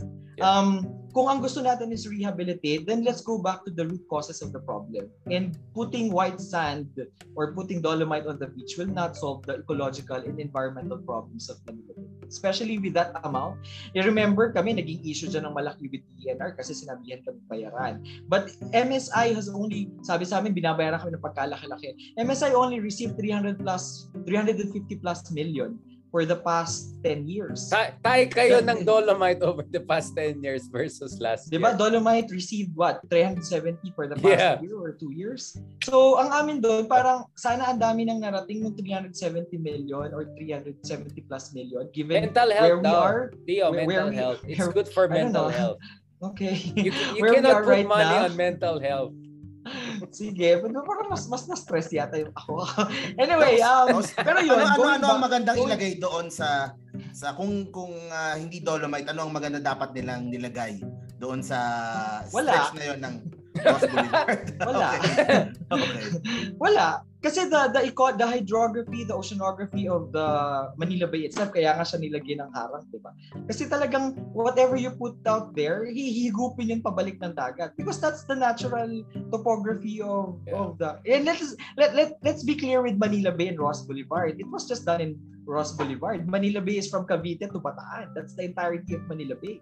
So when we talk about rehabilitating Manila Bay, it should not just be focused on one section, a few hundred meters of Ross Boulevard. It should actually be going into the more important ecological areas, Anjela Papachea, Di yata natutuwa si Mark sa sinasabi mo. Ah. So, so yun. yun bias, because, bias. Again, again, I'm, I'm coming from the point of ecology. Eh? And uh, for us, really, there's no other way to confront the problem but going back to the real causes of the problem. Imagine the Philippines is now is now recognized as the fifth uh, contributor of plastics pollution and the four yeah. rivers that are con- most contributing six apparently six rivers contributing to plastics pollution in the world is found in the Philippines and four of them is in Manila Bay So, yun pa lang parang asan asan asan yung prioridad natin, 'di ba? Asan asan ano ba talaga yung gusto nating i-solve dito? Mental so, health. So, yun yeah, lang naman. Health. Sabi nga no nga, i-quote ko yung director namin. There was a our director was very busy that day with music at Tipota. Sabi niya, kung marami tayong resources, yung beautification is not a problem. But we don't have a lot of resources and we are in the middle of the pandemic right now. At yun nga eh, uh, wag natin kasing i- ilihis yung mga tao na sinasabi natin that this is actually rehabilitation because it's not. And is it actually science-based? It is also not. And as a scientist myself in this country, it is difficult to be a scientist because we are seldomly being heard. At talagang hindi naman, well, tatanungin kami, but are we being considered in all of the decision-making processes? No. Pero yun nga eh, ito, ito, sana, ito sana yung magandang point of collaboration of different government agencies. Eh. They could have just asked us, you know? They could have just asked they could have come up with a technical working group. Okay, what's the best way to approach Ross Boulevard or Manila Bay? And there would be a lot of suggestions na more economically viable and actually long-lasting effect sa environment. So, yeah, I stand with my institute statement that the Dolomite is actually a mispri- it's a, it's it's not it should not be the priority that we have right now and it is not rehabilitation. Mark, ano ang statement bilang president ng Pro It's Dolomite? It's the one Philippines ako naman, ako naman, oh, ako naman, go, go. Yung idea is uh, maganda, yung beautification. Eh, yun nga, tama naman sinabi mo, it's not rehabilitation, it's beautification. Uh, sa akin lang, ang naging problema ko lang, yung uh, pag-implement. Kasi yung una, yung unang lagay, inaalon din eh. So I think ngayon mas naayos nila, pero dapat siguro simula pa lang, mas inayos na nila na hindi inaanon. So, ayun, nando na yan. So, so I'm not sure kung tatagal din yung nandyan ngayon, kung naayos nila yung, yun din yung pag-anod. Eh. So, I mean, e- even our even the geologists and the physical oceanographers agree with this. Na parang yung yung dolomite doon, yes, it's beautiful for a couple of months, pero will it stay? And is it actually uh, an intelligent use of our resources? Mm. Kasi I, I bet a couple of years from now, mawawala at mawawala din yung side white sand oh. unless i-concretize mo yung buong bay, di ba? Kasi ganun talaga yung, yung area eh. That's the that's how nature works in that particular part of Manila, Cross Boulevard. And uh, yung engineering doon, I don't know if it's actually adapted to the condition of the Yun. so, of Ross Boulevard kung... itself. Na-enjoy na natin habang nandyan pa. Mm. Bukas sarado, na bukas, diba? pupunta na ako dyan. Bukas sarado, sarado ngayon. Sarado, di ba? Ah! Oo. Oh. Sarado. Nagka-issue kasi sa sumobrang dami ng tao. Kaya sinarado nila. Sino ulit yung DNR USEC ba yun? Nag nagwala-wala. Antiporta. Nagmura-mura. Ano ba background nun? May alam ba yan sa environmental science? Engineer yun, di ba? Di, kilala mo ba yan? Uh, yung USEC na nagmura-mura yata or ano? Was that Antiporta? Ah, uh, di alam ko ano, uh, Yusek Antiporda was used to manage uh, a tabloid, I think. Oh, sa media, uh, sa media si Benny. Uh, magaling, magaling. Magaling ang caliber ng administration na to minsan. No? But in fairness kay Secretary Esperon and also Secretary Lorenzana, they have done something. Now, let's go forward looking, no? Uh, magto 2 hours na tayo. Magaling, magaling, mahusay. Mark, may tanong ka ba before we go to the recommendation, policy recommendation? Kasi, Yung sa Dumaguete. Oh, yan Dumaguete, yeah. I'm really invested in that in that issue also. Uh, not so much doon sa uh, coral reefs and sa environment. Although syempre so, super important 'yon. Kasi ang ang concern ko din is it's going to be another Pogo Island eh na parang mm. island na kontrolado nila and for national security yung aking concern. Pero ang syempre yes. ang itanong natin kay kay uh, Dio yung uh, sa coral reefs doon sa Dumaguete pag kapag tinayo yung uh, 174 right. reclamation doon sa area na yon. So what is the stand of uh, your organization tukol dito? Balikan ko yung sinabi ni Richard kanina kasi sabi niya, yun nga yung losses natin versus the investments coming from China. It's the same thing. It's the same concept in Dumaguete. Imaginary investments. We, Let's be yeah. very clear. How much Actual are we getting? How much are we really getting from the environment? Ilang tao ang right. kikinabang? And if you're gonna look back into the pop into the ano demographics of Dumagueño, Dumage, Dumagueños, Dumaguete, uh, most of them are actually small fisher folks. Right. And the small fisher folks depend on the bounties of the sea, on the productivity of the corals that they find within the municipal waters. And these right. coral reefs are the one feeding most of the people or the citizens of Dumaguete. At pag tinayo mo naman yung, yung reclaimed area, how much of this, how many of these people will actually benefit? How many of them will actually get food from the reclaimed island. Mas ganun na lang eh, mas ganung concept right. na lang yung tingnan natin eh. Of course, it's very difficult to put values into things right now kung ilan nga ba talaga because it's very predictive. But yeah. this this ecosystems ang problema sa kanila, once you destroy them, you will never be able to put to to ano to to to, re, to revert them back into their yeah. uh, to revert them into their original state. So yun yung yun yung yun yung problem talaga. Mm. And secondly, Dumaguete is a very the Philippines itself is a diverse country. It's a bio mega diverse region. Right.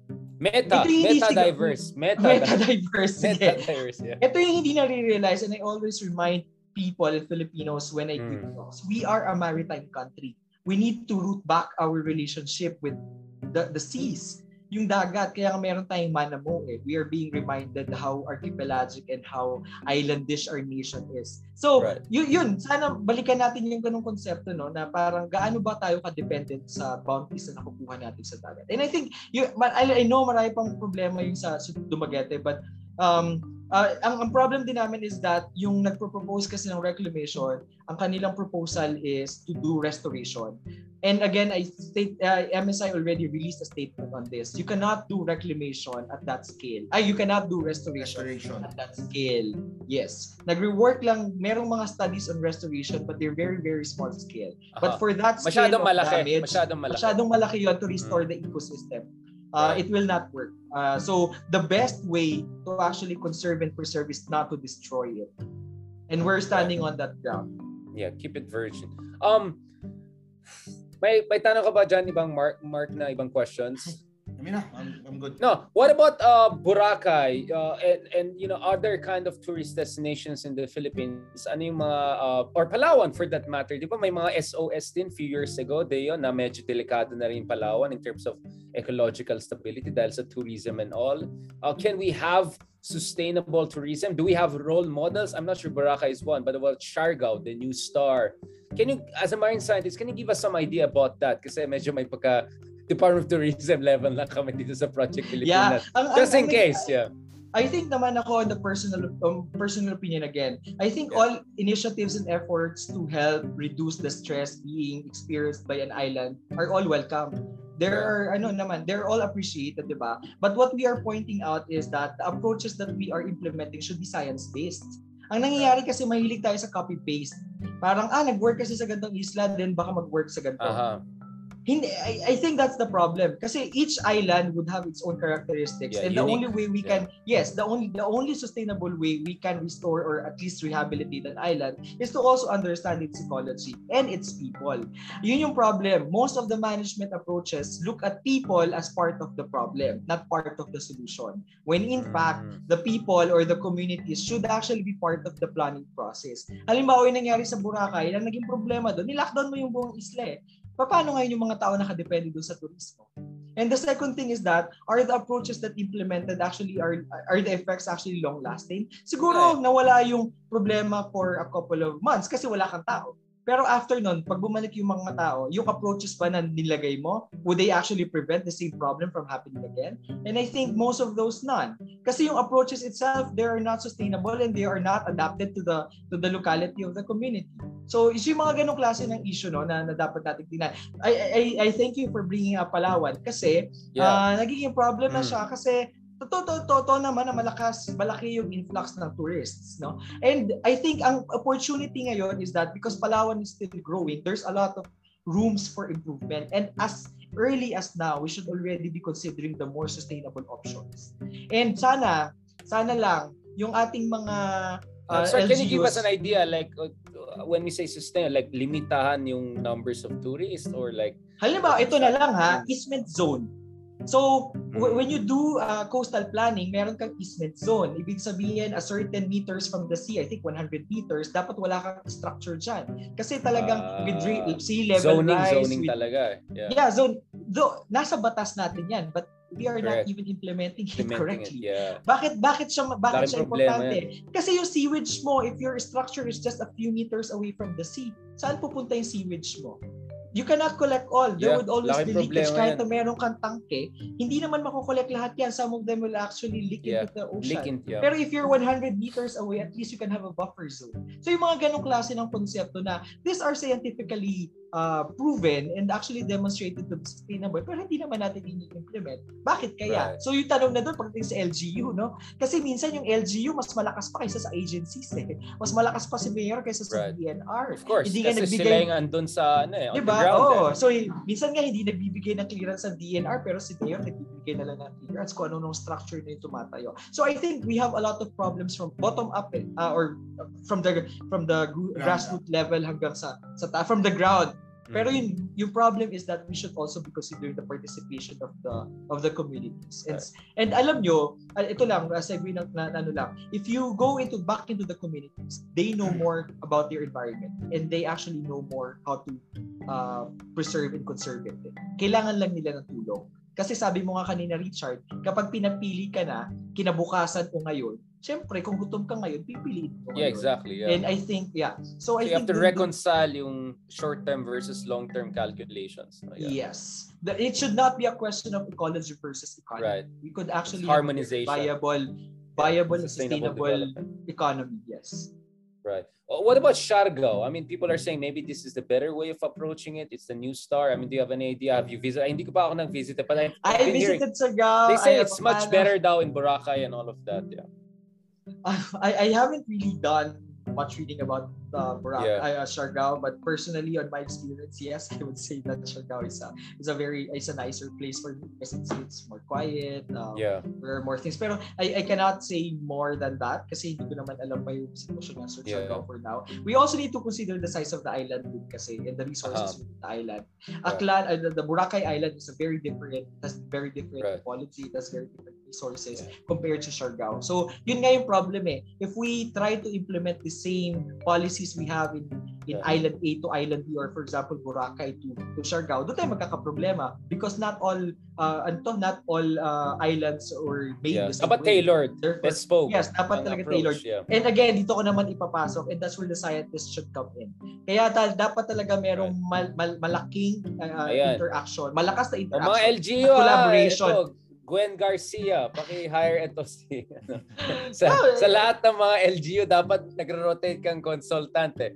Uh, before we go to the end, I want to talk about some other very important issue. Uh, very very important. Um, because I mean for me as a political scientist, this is like the defining issue, right, for the years to come because it's, it has many multiplier effect and that's climate change. This yes. is this is really serious and scary. There are two things that scare me. One is AI where this thing is going uh, can get out of control, especially under China and those countries.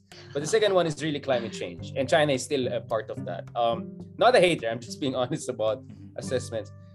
What do you what do you think about climate change? Because if you look at the negotiations, COP26 among others, I don't know. It seems many governments are struggling to make big commitments. China didn't even send their president, or the president didn't send himself. Biden, we don't know if he can really pull this off with the Republicans likely coming back soon. Um, hindi naman pwede na umasa lang tayo sa Europeans or the Japanese. Then you have India, South, South Sub-Saharan African coming up.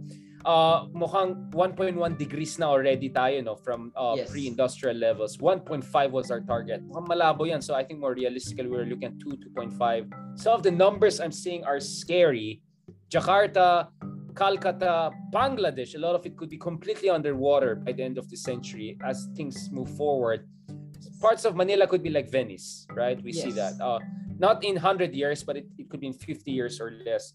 How serious this issue of climate change is because it's really going to hit us in the face uh, in ways that we have not even imagined, as bad as things could be. And the Philippines is among the top 10 most vulnerable countries to climate change based on HSBC study, climate risk index study. So you can say I'm passionate about this, not because I'm a climate scientist, but from the basic understanding I have this can get really scary and has economic, geopolitical, even ideological impact. I mean, people are going to be apocalyptic, right? When things go really scary and all, which is going to be the case. You, as a scientist, as a natural natural scientist, as a Filipino, right? You're looking at this storm coming, this mega storm coming. What is your assessment? What do you think we should do? What we are doing right? What we're doing wrong? Where we can improve? And I, I that kind of fits into your next final points, which is policy recommendation for the next admin. I'm not sure Isko is talking about this as much, or Lenny, or Bongbong, or Sara, or Bato. But I think this is really going to be a defining issue for millennials, especially younger millennials and Gen yeah, Z and our children. Yeah, and our children. It is yeah. it is our generation who will be suffering more. Yeah. Um, Although medyo nag-enjoy na tayo before, you know. We're gonna be in 40s probably before this gets really crazy. Yeah. No, um I did my PhD in the Arctic in the North Pole. So I had right. the chance of actually going into the Arctic. Uh, the first time I went there was in 2013. Uh, ang goal kasi namin is always to go to the North Pole, go to the part of the area with the thickest ice. So in 2012, when we went there, nahirapan kami maghanap ng ice. From the north of Canada, we were just directly sailing to North Pole. It was in North Pole that we found the thick ice. What did what, what did it tell us? Talagang climate change is happening. No, alam mo before ako pumunta doon, sabi ko, I climate I know climate change, but when I saw what happened yeah. in the Arctic, it hits you. Eh? It hits you. Eh? Yeah, no, iba yung reality eh. And yeah. when I come back, came back to the Philippines, it became more serious for me because I'm from Palawan, and many coastal sure. parts of Palawan have already eroded. And yeah. many studies are showing that because this erosion is associated with sea level rise. And predictions would say that many parts of Palawan, I lived in in front of the sea. You know, I, I live on the beach. My, my yeah, family this is, this is home. Yeah. This, is this is not an abstract problem for me yeah. anymore. Nakita ko kung paano yung kapitbahay na nasa harap namin na wala ng tahanan in the past 10 years. Susunod na yung amin doon. And these are real yeah. problems of Filipinos. Second, may, may effect sa geopolitics? Yes. Because how we define our baselines are based on the coast. So how are we going to right. define our baselines when sea level rise actually come in? Um, ang problem din sa atin ngayon, baka daw, yes, I one agree. second, Dio, baka mawala daw lahat ng mga fake islands ng China. Baka climate change will solve South China lahat yan, mga ano, Alam mo, sabi nga namin dati, we always jokes niya, Mother Nature will provide. Mother yeah. Nature will do the she work. She can be a bitch so, to bad people, can, right? Like, can really be I'm sorry about that. It's like, gago kayo eh. It's like, ah, ah, ah, yung ganun. Yeah, but going back again, yeah. yeah so you're saying yeah, you can so yeah, see your com- It's our time. Yeah, yeah, no. yeah, yo, yo. You're seeing your communities. Yeah. Yes, that, it's, it's, it's, it's not an abstract for us anymore. Um, especially yeah. sa Highland sa highland uh, communities din, sa upland communities, sa Baguio for example, they are experiencing more drought. They're experiencing actually more warmer conditions. They're yep. experiencing hotter summers. And this actually uh, directly affects... Or sobra yung rain bigla. Kasi when we say climate change, it could be yes. extreme. Both. Super cold right. and then damning hot, di ba? Yeah. Yeah. Um. So, uh, I agree with you. We are the top 10, but we are also really the victim on this. And I I see the problem and I, I really see ako kasi I, I always come from the perspective of science of coming up with numbers eh.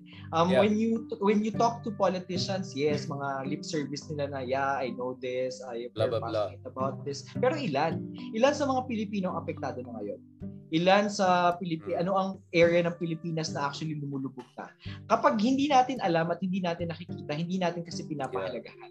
And I think one of the good things that have happened in the past years in terms of scientific research and climate change, alam niyo Project NOAA? Project NOAA was a project of right. USC that wanted to look at and predict how much disasters right. and how much Kay Pinoy yan, di ba? Kay Pinoy yan, di ba? Pinoy. Yeah. Di ba? Si ang project head nun eh si Dr. Lagmay. The, right. the project was absorbed by the University of the Philippines. It is turned into an institute called the UP Resilience Institute. The idea is to really expand the scope of NOAA and understand how much flood are we getting, how much typhoons are coming into the Philippines, how much of the country will be affected, how much of it will be submerged. So again, data is very important because we cannot come up with policies, appropriate right. and operational and applicable policies if we do not know what is happening on the ground. And it is the data that will actually yeah. tell us. Blind tayo. Blind, blind talaga Even tayo. though we have the Climate Change Commission, we don't again have the data. Ako bumabalik ako sa datos kasi yun naman talaga ang basihan nating lahat. Ilan ba sa mga Pilipino ang maapektuhan and that's how we prioritize things. Saan ba sa Pilipinas right. ang maapektuhan and that's how we prioritize things. We also have not really woven our laws and policies into climate adaptation. Andun pa tayo sa part na kung makikinig ka sa conferences ng mga agencies and even the politicians, yung mindset nila mangyayari pa lang ito.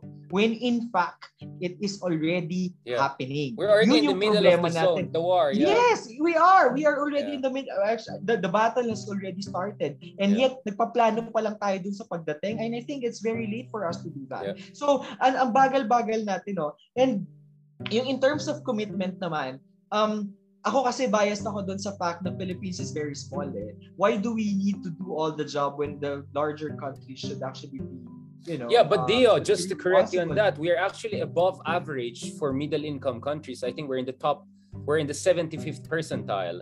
So uh, while we're not as big as China or US, yeah. actually compared to the level of development natin, and remember we're 100 what 10 15 million people. Actually our footprint is not that. We're not we're not Maldives. we're not we're not no, we're Barbodas. Not. And let's just be honest, hindi tayo ganun ka-innocent din. I mean, just look at the plastic yeah. pollution, all this sachet stuff they're finding. I think it's Indonesia, Philippines, China. Talo pa natin ang China.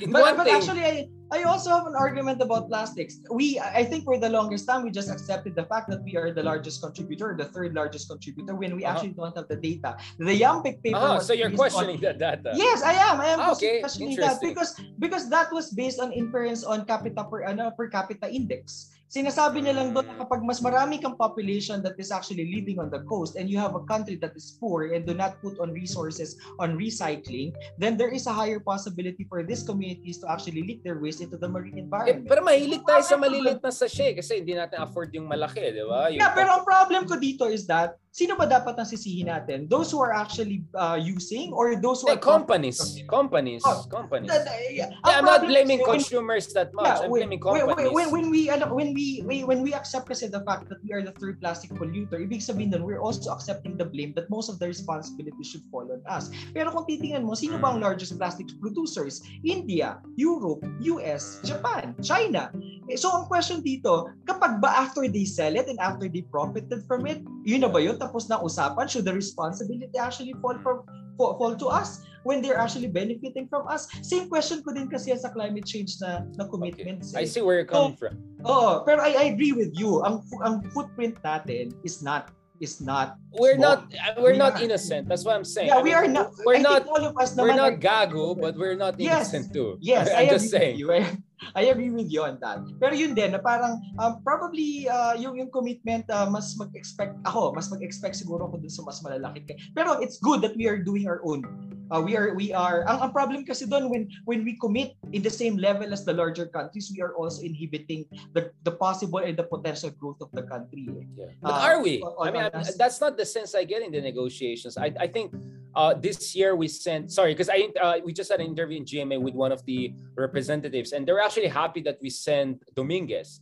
Because I was yes. thinking like, why are we sending Dominguez? Why not Sano? Even in the past, DNR. But actually, it makes sense. He's there to collect money. Like, kayo, mga yeah. puti, tsaka yung mga bagong industrialized, magbayad kayo sa amin kasi kailangan naman ng pera. Which I think we're looking at $100 really billion. Dollars, which, which makes is sense. a good thing, right? Which, yeah, we need someone sense. to collect the money. It is, it is a good thing. But, yeah. you know, when we talk about climate change, we should also be talking about the role players in mitigating climate change. And andyan yung environment, andyan yung West yeah. Sea, andyan yung coral reefs, andyan yung mangroves, andyan yung, andyan yung seagrass beds. And we should also be looking at that. Kaya nga sabi mo kanina, magkano ba ang value ng uh, marine capital ng Pilipinas, ng Pilipinas in terms of uh, how much should we be getting? It should uh, there was an estimate in uh, in uh, ni Bernea in 2017. It, it amounts to 24 dollars. trillions. Yeah, 24 trillion. It can yeah. actually you know feed the, the entire dollar store pesos.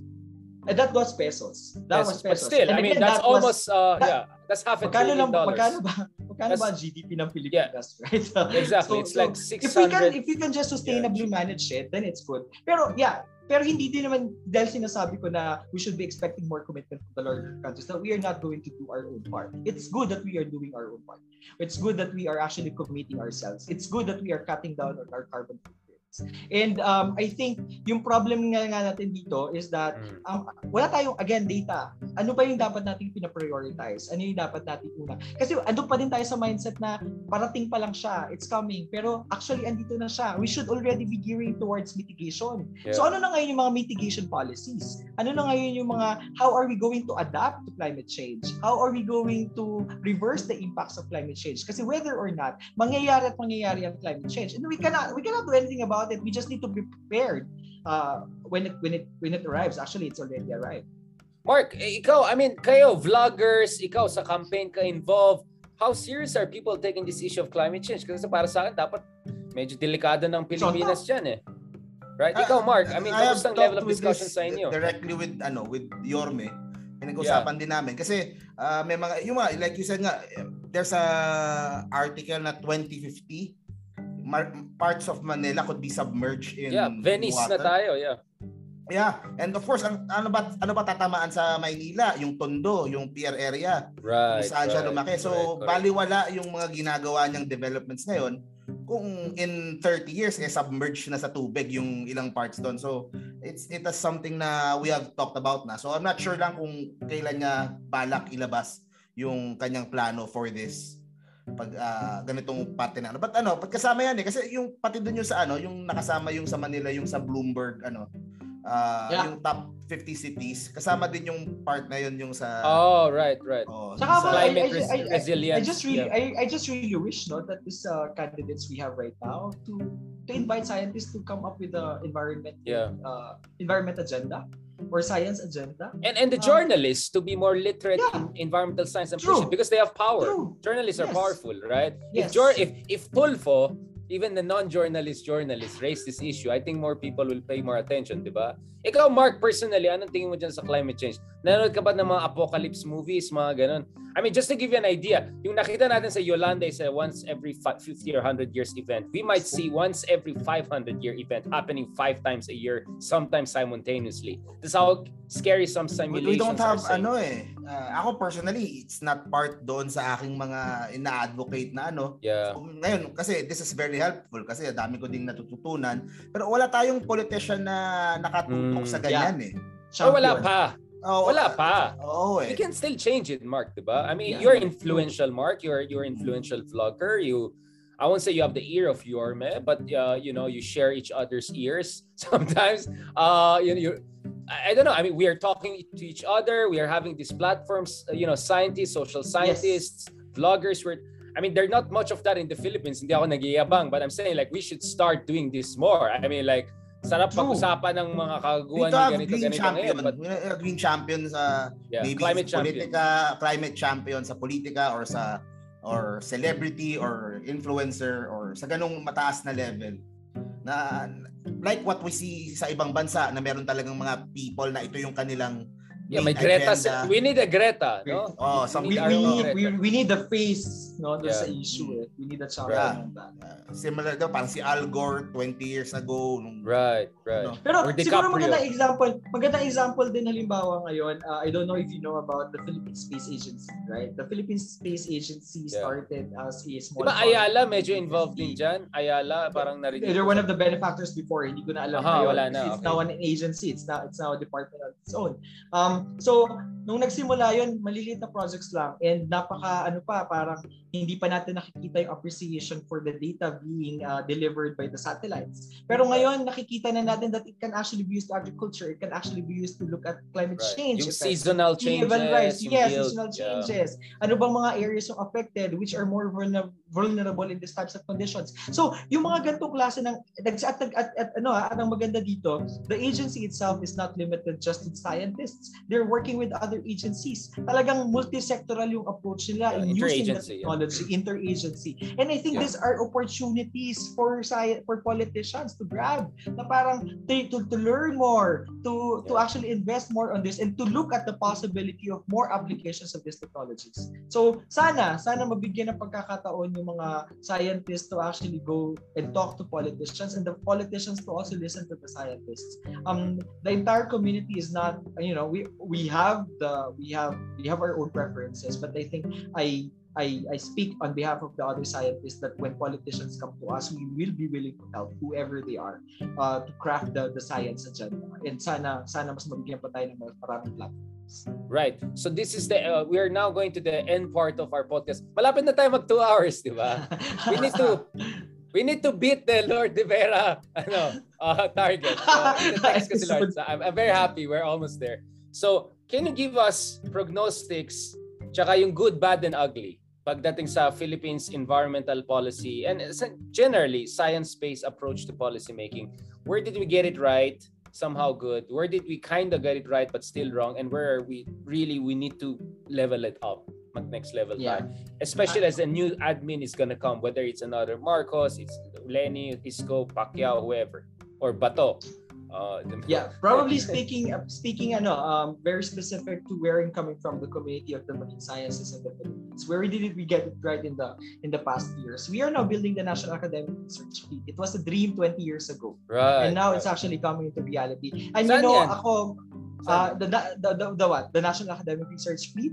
Sa UP uh, no, the, Yeah, the, the, the National Academic Research Fleet is equivalent to the UNOL. So para siyang malaking organization, academic.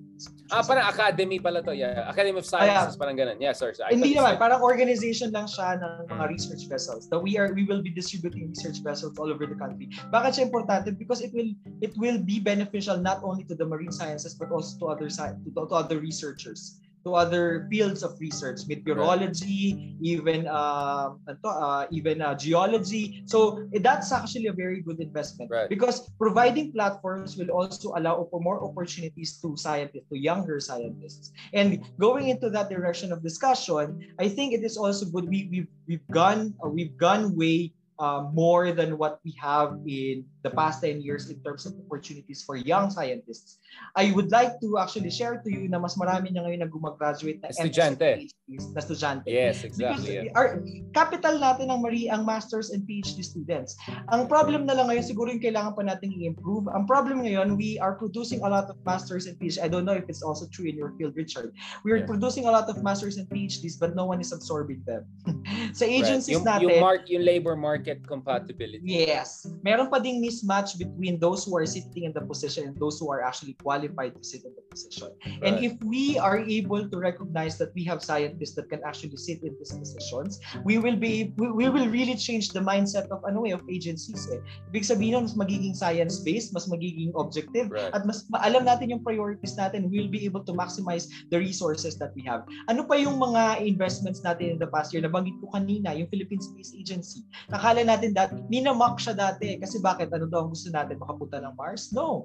That these technologies are very much applicable to the local setting. And these are very good investments. Yung Endem Deep Expedition, because even though it was just one expedition, ngayon pinag-uusapan na yung investment in deep sea research uh, capacity pinag-uusapan na ngayon of actually coming up with a deep sea research vessel of our own. And that's actually a good thing. Like Kasi made in Philippines, testament, ganun. Yung I don't know if it's made in the Philippines later, but at least it is being operated and owned by the Philippines, right? right? So we can do whatever we want and explore all the resources that we have. That's actually a good investment. Yung UPRI, UP Resilience Institute. Andiyan right. na din yung, um, I would also like to, to, to, ano, to, to commend the UST for this, the Department of Science and Technology. Right. Kasi meron tayong program na tinatawag na ating Balik Scientist Program. Uh, Filipinos who are trained abroad and who got their PhDs abroad. Si ano, di ba? Si ano, yung, yung head ng, ay, yung, yung Salvana ba yan? Salvena? Sal- Salva. Uh, si ano, si Dr. Uh, sorry, si ano, Dr. ano, we got this under control, Mr. Yes. Yes, he's Sana naman hindi po ganun lang yung bumabalik. Hindi naman. I'm a balik scientist myself. That's why I'm I know exactly. Like I mean, this. Having scientific skills is one thing, another having conviction and integrity is another. and how no to use those scientific skills is another, right? Yeah. So, we got this under control, Mr. Scientist. We okay, got yeah, right saying. in the past. Ah, siguro yung magandang recommendation in the future, sa sa Canada, sa US, they have this, the scientific advisory boards. Actually, for the Congress, for the Senate, and also for the other agencies. Bakit? Kasi, and I'm not talking about just about, I'm not just not talking about the natural scientists. Kailangan meron tayong mga socio-political scientists who are actually trying right. to advise most of the politicians we have. Sana meron ganong klase ng mechanism where the scientists and the politicians will be given opportunities to talk more, to actually yeah. consult more with each other, and to also provide technical expertise. And hopefully, the, the, the politicians listening to the scientists or to the experts. Kasi ngayon, uso-uso sa atin ngayon ng ano eh, intellectual shaming, di ba? Smart shaming. Parang, parang mali na bang maging eksperto sa panahon na to? parang mali bang magbigay ng ekspertong ito yun? Pero sana mabago natin yung culture na yun in the future. And it's not just the government, it's not just the politicians. It's actually the We need shameless intellectuals. That's what that's my answer. We need shameless. Wala silang pake. Sige, bash nyo kami. Go lang kami. Siguro one of the last recommendations na ibibigay ko na lang, it's also, I think, two-way yung process eh. It's not just the government government reaching out to the to the to the scientists or the experts. I think we also need to have more experts and I hopefully the new generation of scientists and experts and researchers being more vocal, being more opinionated, yeah. and actually being more aggressive in participation in nation building. Right. Hindi dapat tayo nagpapakulong na lang doon sa apat na nasulok ng laboratorio. Hindi na lang microscope dapat ang kinakausap natin sa gabi. We really need to reach out and this is a recognition of the ano ha, of the shortcoming mm. of the scientists. We need to reach out. We need to make our science the basic language of the people. Kailangan makita ng mga tao kung saan pupunta yung taxes nila. Most of the research that we do are being paid by the taxpayers. And therefore, right. the knowledge that we are generating should also go back to the taxpayers. And lastly, uh, salamat nandito si, si Mark, no? Because I think there's still a gap between the public and the experts. And I think the vloggers, the media exactly. people. That's why I love Mark. Because Mark is big, like big my ear to the ground. Yeah. Yes. You, you, you ask the right question questions uh, that uh, ordinary sort of ordinary people can understand. Lay, lay people, you help yeah. us laymanize. Yes, the right. lay people. You help us laymanize our, our science, our, our, our knowledge, the knowledge that we generate. I think yun palang, ano yun, yung appreciation natin for truth and facts and science sana mabago na on how we think of the future. Eh. Ayun, we can talk about, we can talk more about this for hours. Pero, yeah, but this is just a teaser, you know. Um, unfortunately, there'll be other issues in the future on the environment in West Philippines. So we will need you, uh, as we will need Thank also you. Jay and other people. Hopefully. So, so sadly for you, this is this is just a patikim lang and we're gonna exploit you more. But I hope Mark appreciated this because yeah, yeah. this is the beauty of long form, man. Uh, yes, this yes, is, true. This is next true. level. I mean, uh, short of a classroom, you're not gonna get anything like that. But our audience is gonna be in thousands, if not hundreds of thousands. So, and ako din ha,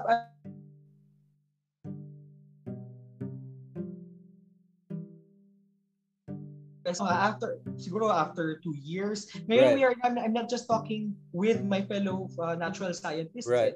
We, I am now, ikaw, lagi na kitang kausap, and I am connecting to more social scientists, to more right. economists, to actually more, yeah. alam mo yon so it's becoming really interdisciplinary and transdisciplinary, which is a good thing. And I'm very, And, very and let's bring in journalists, vloggers, like yes. because they're very Gawa ka na din ng channel, Doc. oh, you got TikTok explainers. On oh, TikTok yeah, explainers. Like, I'm, I'm actually a very shy person. the obvious. Hindi obvious, sorry. Oh my God. Alam mo, Tio, eh. mas matandal ano? ka pala sa akin ha. Ah. Si Mark, ngayon lang yata ako nakita ni Mark na quiet lang ako. Nakikinig na ako. Wow. Sorry. I love your energy, siguro, man. Ang tri- ganda. Tri- I love your energy. Trivia kay Mark siguro. Uh, ano? Uh, Richard and I knew uh, each other way back. Oh, from college. Baguio days. UP Baguio. But you're, you're yes, from Baguio. Palawan pala, no? But you're yes, pala from uh, Palawan. I thought you're from, yeah, I went from Baguio, Baguio, etc. Yeah. But man, Tio, I love your energy. It's it's Thank absolutely you. amazing. It's it's really encouraging. I mean, uh, I, I don't know kung anong basa ni Mark sa akin. Siguro ADHD tong gagon to. Pero, uh, but I'll, I'll tell you, like, I really get inspired with, with inspiring fellow Filipinos, mga balik scientists, people who are in the academy trying to reach out, not snub people who are smart. You know, I, I really appreciate and Dio, definitely you're one of them. I mean, Thank we you. would have loved to have you earlier. It's just that I don't know kung anong isla ka na naman or anong Guinness record na naman binibreak mo. So, thankfully available ka. So last week biglang naisip ko, oh, oh wait lang, si Dio na lang muna ang kunin namin. Uh, we need also natural scientists with that because soon also we're gonna have uh, we're gonna have journalists, Atom Aurelio. Hopefully, we'll have him. So uh, probably I'll raise this issue of climate change because it's also close to his heart. He's very much in touch with the communities. He does a lot of documentaries on these issues. Yes. Uh, we're gonna have people, uh, experts on troll farms, etc., on communication. So, so we're trying to bring a lot of people, and hopefully down the road, no, Mark, we're gonna have candidates and and cabinet members among others. No, so this this is the hope we have. This is just the beginning, God willing. But so far, so good, no. I think we broke the record, no. Sorry, Lord De Vera. Sorry. Wala na si Lord, wala na eh. Wala na siya. Next day na siya nag-reply, pare, pasensya na, wala na ako. Wala, inom siya ng inom eh. Tapos smoke-smoke pa siya. So hopefully, di ba ano, Mark, meron ka ng office soon. Ah. oh, I'm building ano, a podcast studio para sa amin ni Richard. So in the future, oh, wow, wow. Joe Rogan style, in person na tayo lahat ha. Ah. Upuan tayo. Uh, that way, mas mas madali pa magkantsawan and all eh. So, kasi it's True. online, medyo may lag time and etc. Pero thank you so much, Dio. Thank you so much for Thank really, you very much. Not only sharing, uh, but really passionate. I, I, I was like, I was saying, siguro may mga iba ganun na response sila sa akin kung like I'm just vomiting stuff. Like, that's really good. I can see it comes from a deep place, as deep as the third deepest yeah. place, Mariana Trench and everything you have been through, no?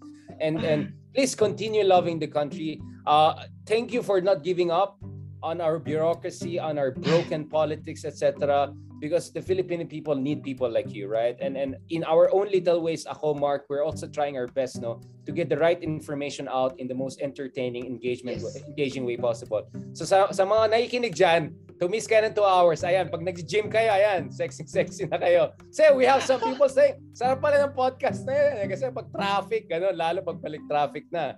This is perfect kind of podcast. You can listen 2 hours, you're gonna be an expert after 2 hours. Yeah. Promise yan, promise yan. Pwede na kayo maging analyst yan. Pwede na kayo analyst. Thank you so much, Dio. Hope thank to you, have you, you soon again uh, to discuss thank you, other thank you, issues. Thank you very much. Uh, but definitely, it was uh, it's really our privilege and honor to have you among our guests. God bless. Thank you very much, folks. Project Pilipinas, episode 22, right? 22. Okay, double two. Yeah, that's very good. Maraming salamat. God bless. And hopefully you enjoyed this podcast. Bye-bye.